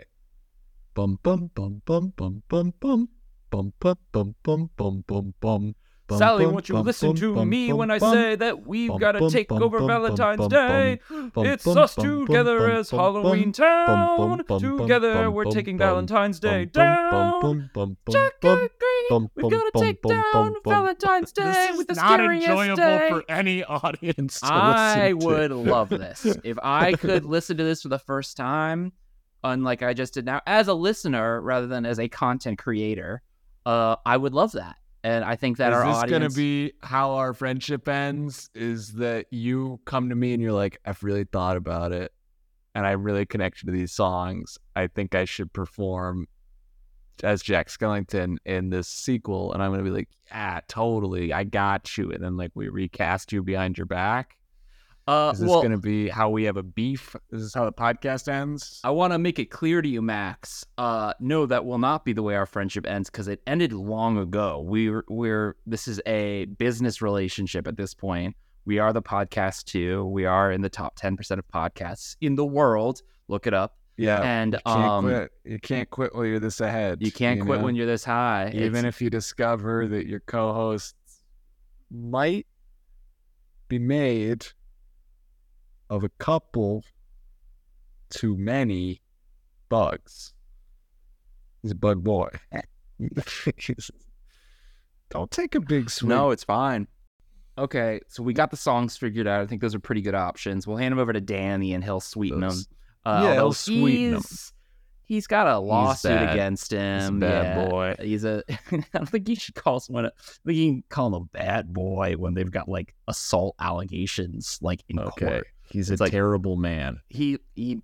I mean, he's not convicted. Like whatever- Allegedly. he's allegedly- a bad boy. we legally can't say anything like that. And I actually I don't know a lot about it, and you never know. But yeah, it's, it's not good. Um, Yeah. He's, allegedly. he's got a he's got a oingo boingo his way out of here. Yeah, I mean Burton doesn't actually have the cleanest. Not not with anything like that. He's just like says dumb shit in interviews. I like, read this fun fact about him that was so insane, which was that uh, when screenwriter Caroline Thompson later suggested that she she could still write a better ending than the one in the film, Burton reportedly lost it and went into a screaming fit and kicked a hole in the wall to make sure she wouldn't write a new ending. The, the hole that was kicked in the wall was carved out of the wall and hung in the animation studio totally chill, normal guy. super chill guy. Definitely someone who's gonna handle fame and success really well. what a quiet little emo dork that Oh. would never hurt a fly. He's just Edward Scissorhands. Emphasis on the scissor hands. And now he's got Monica Bellucci. You know, there really is just no justice in the world. Like Monica Bellucci should not be with someone who's punching, hole- kicking holes in walls. Whatever. You know Okay, what? look, we got like three minutes until Bob's coming. All right. What's to- our climax? Are uh they take they they stop they they de the climax is it's like a reversal of the first movie's climax where it's like rather than Yeah. Halloween infiltrating uh, a different holiday that ruins it, a different Yeah. Valentine's Day infiltrates Halloween and ruins it, but Halloween fights back using what Halloween's good at, the scariest stuff in the world. And um, Mhm. this is all Jack. Jack, like you know, in a big in a sort of like proof of change moment, he's like, "Sally, it's up to you," and she's like, "Really? You don't want to do it?" She and he's like, "You're the pumpkin queen," and then she and the together they like kind of facilitate everyone to be their scariest version of themselves possible. It's like it won't just be him doing the scaring. It's like everybody. Like we need everybody, and like Yeah. he, in fact, he takes kind of a back seat in Yeah. letting like the like people take Halloween back. So it's it's gonna take everyone to get that. Yeah, You and know, even- Cupid's like, "Oh no, my plan's ruined, son of a fucking goblin." And uh, uh good thing I didn't say bitch. Um, and uh, and uh, Nailed it. Uh, and then Oogie Boogie's like, uh, oh, maybe Oogie Boogie like doesn't even get defeated in this because like we don't need to defeat him again. Like, what if he's just like, what if he just has a quiet moment to himself, or maybe he sings one last song and he's like, I guess I'm gonna go and think about my actions and go to Bugville, and he just like you know he like he's reflexive. Yeah. Um. You ever think about how Oogie Boogie kind of sounds like David Zaslav? The guy they had a, like a guy. It was like I think the he gets the guy they have voicing him get like an and billing. Like I think it's like a Yeah, he's like kind of a known entity in the voice acting world. oh is he? Oh that's cool. yeah, Um yeah. Dude, the animation on him is so cool. I, I love Oogie Boogie. Uh, in the same way I really Yeah. love Jabba the Hutt and it left a strong impression on me as a child. Oogie Boogie really uh did some some Uh. serious marking on my character and who I am. Um, but I don't know how that manifests itself. But you know. Oh, shocker. Uh, who's our other characters? We got Jack and Sally, we got Cupid, and Oogie Boogie. Wasn't there one more? Is there another character? Was there five? Jack, Sally, Cupid, Oogie. Santa. San- what's Santa's arc? He's got. I don't think learn- Santa's a part of it. Uh, maybe the, uh, Nightmare. Does it have to be the Nightmare Before Christmas? Could it be Nightmare Before Valentine's Day? No, it's the. I think it's called the Nightmare on Halloween. Nightmare on Halloween. The Nightmare. Yeah, how- I mean, what's what is the brand? Like, how do you? The Nightmare. The Nightmare a few months before Christmas. Uh, uh, it's on Halloween. I think it's the Nightmare Before Valen- Valentine's Day. but it's on the the climax takes place on Halloween, right? It's Valentine's Day, ruining Halloween by making it all lovey dovey. Am I wrong? Uh-huh. So Yeah, but it's like before Valen- Christmas, but it's a while before Christmas. I but like the Valentine, it's a nightmare on Valentine's Day because they're trying to like because that's how they eventually beat Valentine's Day is by making it a nightmare. No, that's remember because that's what they did in the first one. Is we did the stupid gags or the great gags. We don't want to rehash it of um like So Halloweenifying we- a holiday. We're doing the climax is that Cupid they've Halloween they've Valentine's Halloween. It's Halloween night, and this is Sally's the plan that Sally's concocted. And Cupid is heavily influenced, where like they've basically just like neutered Halloween. It just like sucks, and it's like there's no there's no edge to it. It's all like love and stuff. Like all the jump scares are like I love you, like happy v- Halloween, and then uh, and so the climax takes place on Halloween, and then like at the last ditch effort, they realize what they need to do is make it scary again, make Halloween scary again, and Sally makes it the scariest Halloween of all time, Uh-huh. right? So it take the climax takes place Yeah. on Halloween, so it's like the nightmare of Halloween, nightmare of Halloween, The Nightmare of Halloween Town. the nightmare of Halloween Town, Great. Halloween two or Halloween Town, the nightmare of Halloween Town, Boogie's Revenge. I think they made like a Game Boy game or something for this, like in like the early 2000s. I think there was like a Jack Skellington game. What's up? Do you hear that sound? Slush coming. around. Uh oh. I didn't hear Uh-oh. him in the bathroom downstairs though. Yeah, I wonder if he's okay. I mean, for those who don't Seems know who are listening off. in to the, the recordings of our uh, our sessions, uh, Bob Iger is known for he needs to sort of purge before he hears a pitch in the in the bathroom, uh, like anally, not uh, not orally. Um, What are you boys talking about? Well, boys. Hey. Bob. Bong Good to see Iger. you. What'd you say? Thank you. Don't worry about it, Bob. Thank you so much for having us. We are so excited to be working with the Disney company. It's I'm glad most someone success- is. I'm glad someone is. Jesus Christ. Yeah. Yeah, We Bob, been- how are you holding up with all of this? Oh, you know, boys, it's sometimes you take your losses with your wins. It's uh sometimes you take your losses with your losses. And sometimes the losses start to add up so much that you look out the window and just wonder what it would be like to fly like a bird into the ocean. Or like Captain Marvel in space. Don't bring up Captain Marvel. It makes me think about flying like a bird. like the Falcon, played by Anthony Mackie, who will be in the new Captain America film, Captain America: New World Order, featuring the Israeli Captain America. No, we we just started. That was a real script in development that we did start shooting, but we have actually started revising it. Uh I understand you record some of these sessions, so if the viewers are interested, look it up. That it was a real thing. Yeah, Bob, well, you seem you seem a little down. You seem like you might need some better help. Um, everything okay? No, but this say la vie. You know, this is the uh Disney, you know, Disney's on a boom. It's always been booms and busts. You know, it's like the economy. I mean, in some ways, Disney is the economy, certainly of Florida, and uh it's just looking like it's time for a bust. And uh looks like I, after retiring, you know, a hundred times and not being able to quit, perhaps I overstayed my welcome, and I should have just left it with Bob Vapecheck. I mean, Chapek. I mean, no, that's not true. No, yeah, Bob, you can't. That wouldn't. That, No, Bob. we we all read the the article. That was. I mean, it would have been funny, and actually, I don't think it would have yielded a significantly different outcome from the bombing you're doing now. But you know, at least now you get to say you like a- went down with the ship. There's a conversation we had about whether buying 20th Century Fox was a great idea. You know, there's a conversation we had about whether taking your most profitable series and turning them into TV shows that uh, oversaturate the market was a good idea. There's a question to be had about uh, firing a good deal of your upper level animation staff that led to so much of your success. But like, we're not bringing that stuff up. We don't want to talk to you about that. I don't want to talk about it either. I will say we are. We're probably gonna sell the Fox brand. We got what we needed, and I mean, whatever. Uh, look, uh, we keep the X Men. What did you get? Huh?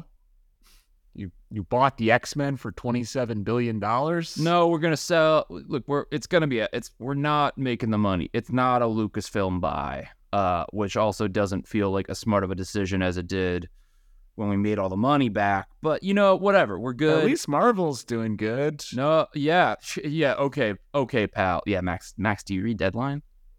I'm I just listened to the podcast. Like yeah, it- Yeah, yeah. We should. Deadline's for nerds. We should talk about how we eat because we are like we don't want to spread lack of information, not misinformation, but just Under information.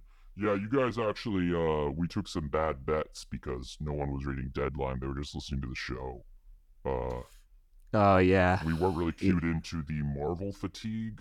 I'm learning about now. Uh, didn't know that Yeah. was a thing. Yeah, I mean, I just had it from day one, so I figured uh, I I never thought it was ever going to kick in the way it did for other people. I, I I just thought it was a special me thing. I will say, man, I was like 10 years ago, I was reluctant. Like, you know, I'd try to be cool about it, but I was all in on that shit, Bob. Like, I love yeah, those he was Marvel really movies. fucking annoying. I was, He fucking really- annoying about it. You, he, he sucked so much, Bob. Thanks. That means a lot.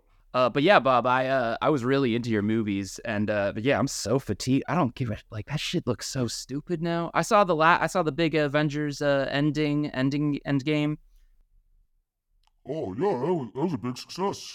That worked out pretty well. Worked out pretty well for us. Yeah, but beginning of the end game. All right, Bob, you want to hear about Nightmare 2? I don't want anything now. I only want one thing now. It's Death's Cold Embrace, but I guess I'll listen to it. You and me both, Bob. I'll I'll drink to that. Okay, Cheers. well, as the one that wants to live here, um, I will start the pitch. Um, it's called The Nightmare of Halloween Town. This is a whole new. Love that brand recognition. Yeah, okay. Never heard you be so positive so quickly. Uh, we're just starting out the pitch. Don't worry, Bob. Don't cool your jets. I'm just look. I I'll take any. I'm kind of. I'll take it. I'll take. Look, just keep going. Keep going. okay. Keep going. Max, keep going, please, dude. Dude, like this man is in pain. Jack Skellington. Jack Skellington, fade in. Oh. Jack Skellington. Take it away, Max. That was helpful, Sam. Thank you. That, that was... I'm waiting. So Jack and Sally are still together, um, but I actually wait, Sam. I actually need you to pitch the beginning. I don't remember. Fade in. So after the events of Nightmare Before Christmas one, Now this I like. uh, basically the world's traumatized from the uh, dark day that was Christmas uh, that Jack brought on. So like one Christmas is like totally red taped. It's like it's really hard for Santa now. Santa's mad at Jack, but Halloween got the worst end of the deal. It's banned. The world has banned Halloween. It is an illegal holiday. They stomp out your jack o' lanterns because it was basically like a terrorist attack. It was an invasion by a foreign power, Halloween Town. Um, so things are bad. But so in the in the wake of Halloween and Christmas sort of falling down in popularity, Halloween completely and Christmas significantly, guess which holidays become the biggest holiday, Bob? Um, would it be Disney Investor Q4 Day? Not a holiday, but uh That was the last time I wanted to live. Bob, I think you might be out of touch, but we'll we'll talk about this off mic. Um, no, the biggest holiday be Valentine's Day, which comes after, and Valentine's Day is popping sense. off, and the leader of Val- Val- Valentine's Day hasn't been quite as good since our earnings came in. My wife. I You have a wife? She loves me. I don't think she loves me anymore. You, How the company's been going. I thought you were kind of like a Tim Cook kind of deal. She looks at me and I can see that she sees the man I used to be, not the man I am. You should have retired. What? You should have quit while you were ahead, dude. Rookie That's mistake. I tell myself every night. You don't have enough time to write this shit either. Like clock. Look, how old are you now? Like seventy? Like how? Like 68? 75? Time's ticking. Time don't stop ticking. It only ticks faster the older you get. It would Oh, take a. I know it. um what what other franchises can you buy? The world's sick of your friend. All right, but anyway, Bob. Uh, so Cupid, the leader of Valentine's Day Town. Are you listening, Bob? Yeah. Cupid, the leader. Cupid, the leader of Valentine's Day Town. He's taking charge. Uh, he's top dog, and so. Meanwhile, back in South, back in how Halloween Town, you know, the whole local government's in turmoil because I feel like I feel like our new movie Wish was a good idea, right? Like the star, the star from When You Wish Upon a Star, like being a character, like it was it was good that I agreed Ah. with that, right? I mean, do you want my honest response, Bob, or do you want me to finish the pitch? Or I feel like you can afford therapy. I feel like Captain Mar- Marvel teaming up with all those great heroes from the show is like it made sense. It made sense to make these movies. A new Indiana Jones made sense. That one, Why doesn't my well, wife love me anymore? well, that's perhaps separate from your business failures, but um, I'm just gonna You'll be come out on top. as the CEO that sold the company to Apple. No one's gonna remember. No one actually, about- no one actually remembers CEOs, Bob. Like they remember Steve Jobs. No one's gonna actually, like, no one normal knows who Bob Iger is now. You're fine. people used to say I was like the new Steve Jobs. Yeah, Steve Jobs made computers and shit. And I'm sorry, like you, you what did you do? You bought some companies. Like, look, look, uh, you know, What I don't want to get do? into this. I, you can afford do, therapy. boys? You have health care. You have I health care. Bob. Go to a therapist. Max, help me out here. Can you tell me you can afford therapy? Uh, Bob. Bob, I'm, I'm a little worried about you. Like, I'm not. I am. we, this is like one of our stronger pitches, and we've got some great songs. Hit it, Max. And we're coming to Halloween Town today. Max, I need the backing track. And then it's not gonna be Valentine's Day. Boys, I'm gonna level with you. I've I've lost a lot of the luster for life. The luster for life? Yeah, You mean lust Really for good. life, Bob Iger? really gonna make fun of the the word I chose to use when I'm talking about feeling suicidal. Oh, it's not what you said. And uh, l- how would I know? right, How would I know luster You're for life means you're suicidal? Second off, get in line, buddy. Uh, and uh, third off, Some of us aren't as experienced as you. with what? Trying to kill yourself? feeling- with feeling this, with feeling low. I've never felt low before. Wait, are you gonna? Look, boys, you've never steered me wrong before. That's not true. I love what I'm hearing here. I don't know. Go for it. I'm proud of you. Here's looking at you. Don't you want to know what Don't- happens with Cupid, Bob? Don't don't forget about the important stuff in life, like giving your parents a final hug before. You never know; it might be their last day. Are your folks gone, Bob? My whole life a lie. I thought these acquisitions would make me happy, but they didn't. They just brought pain. I'm the same way. I never thought that some boy made of bugs would feel so much like me. No, that's that feels personal and uncalled for.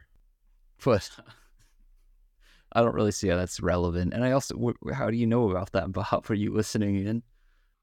Yeah. I uh I was just too scared to come in. I just sat outside there for so long. What else would I gotta do? No one wants to have a meeting with me. Bob, let me help guide you through this. You love our pitch. You're going to give it a green light. You're going to double our salaries. Movie's going into production. You can go home. Go lay in bed. Fine, five hundred bucks a, a pitch. Which look, I don't like these. Wait, you said you don't like these? I don't like movies. Like, I mean, it's all business. Some days you're on top, some days you're not. Look, I gotta go. Uh, yeah. I mean, good. Figure it out. Go talk to Tim and uh Danny. We've uh, we're not gonna credit him publicly, but he is important for the uh project. Okay. We have, we, we have some cool songs to show you later that uh We can show you Thanks for the now, green light. Bob. Max, hit it. no no I think later. Later. Please Hey. stop. Please stop. I really don't like it when you do that. No, I think Bob, you'll okay. Bye Bob. Thanks for the visit. Um dude, another green light. That was great. He loved it. It seems like there's gonna be a power vacuum at Disney soon, and I think this might be our time to strike. Mm-hmm. Um, That reminds me a lot of the story of like during the final weeks of Walt Disney's life, he would call in the songwriters behind the Mary Poppins music and have them play Feed the Birds to him. And he would just cry and stare out the window. This is true. this is crazy. What? that was like during the final few weeks of his life, he kept having the songwriters and Mary Poppins come and play him Feed the Birds. And he just would stare out the window and like silently weep. So yeah, we kind of do that. We're we're kind of the feed the birds for Bob for this Bob. so Um, scary. He never he he died crying. It's so scary. He just Well, he died trying to design the city of Epcot because he was gonna he was gonna try to build a city that he could be king. Um, but we'll get into that another time. That's right, um, right. It's never enough. It's never enough. All right. Well, uh, good. I Honestly, like- pretty good pitch. I thought we did good. I thought we learned some good we did a things good here. pitch. I was Uh, happy with that. We got double the rate. Yeah, seems like we could have pitched anything, honestly. Um, but you know, it was yeah. I hope he bounces back. I mean, Disney doesn't have an official release coming out until next May. Deadpool two, Yeah, which is a rated R movie, or they'll try to, or they'll try to make it rated PG thirteen, and it'll make it even worse. It's already not yeah. very good. I. I mean, hey, that's Shawn Levy. last- Shawn Levy's a great director. We all love Shawn Levy. Famously He's know his other projects. Free Guy, the new All the Light We Cannot See limited series. He's so good in Schmidt in Schitt's Creek. Yeah, Access He's, Schitt's uh, Creek. No, that's Eugene Levy. Oh. but um, all right. Well, thank you all for listening. I hope you Um, learned please something. Remember to rate, review, and subscribe to the podcast. It You really know, like, helps. seriously, leaving us a review could be seriously helpful right now. If you're watching on YouTube, give us that thumbs up. You know, watch the clips, share it with your friends. Tell your family at Christmas dinner this week all about the show and how it's great. And um, yeah, we got some big things coming for you in the new year. And uh, yeah, this is uh, this is just a, it's just been a blast sharing this knowledge with the our, our beautiful audience. You've all been so supportive, and uh, I can't wait for you to see where this we're taking this project. And with all this Disney stuff, I wanna I wanna do a classic Disney thing, and I want to give you your kiss goodnight because that's a Disney thing at the parks. They call it the kiss goodnight. I know you love this. It's uh, I don't just don't know fire- what you're talking about. it's the fireworks show that they do at the parks. It's called It's- the kiss goodnight. It's uh, because they want they want you as a guest to feel like you're getting a kiss goodbye From kiss goodnight. from who? I guess from Mickey.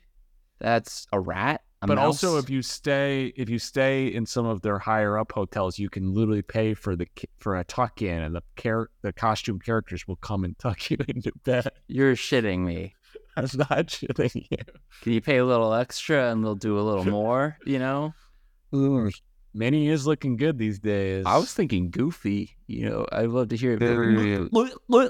You know what I'm talking about? Mm, you know you the throat goat. So Mm. he's- All right. Goofy the throat. Lee, I hope you I hope you left your reviews that we asked for before we called Goofy the throat goat but um Thanks for listening. Oh, Goodbye. yeah. Oh no. Podcast two. The sequel.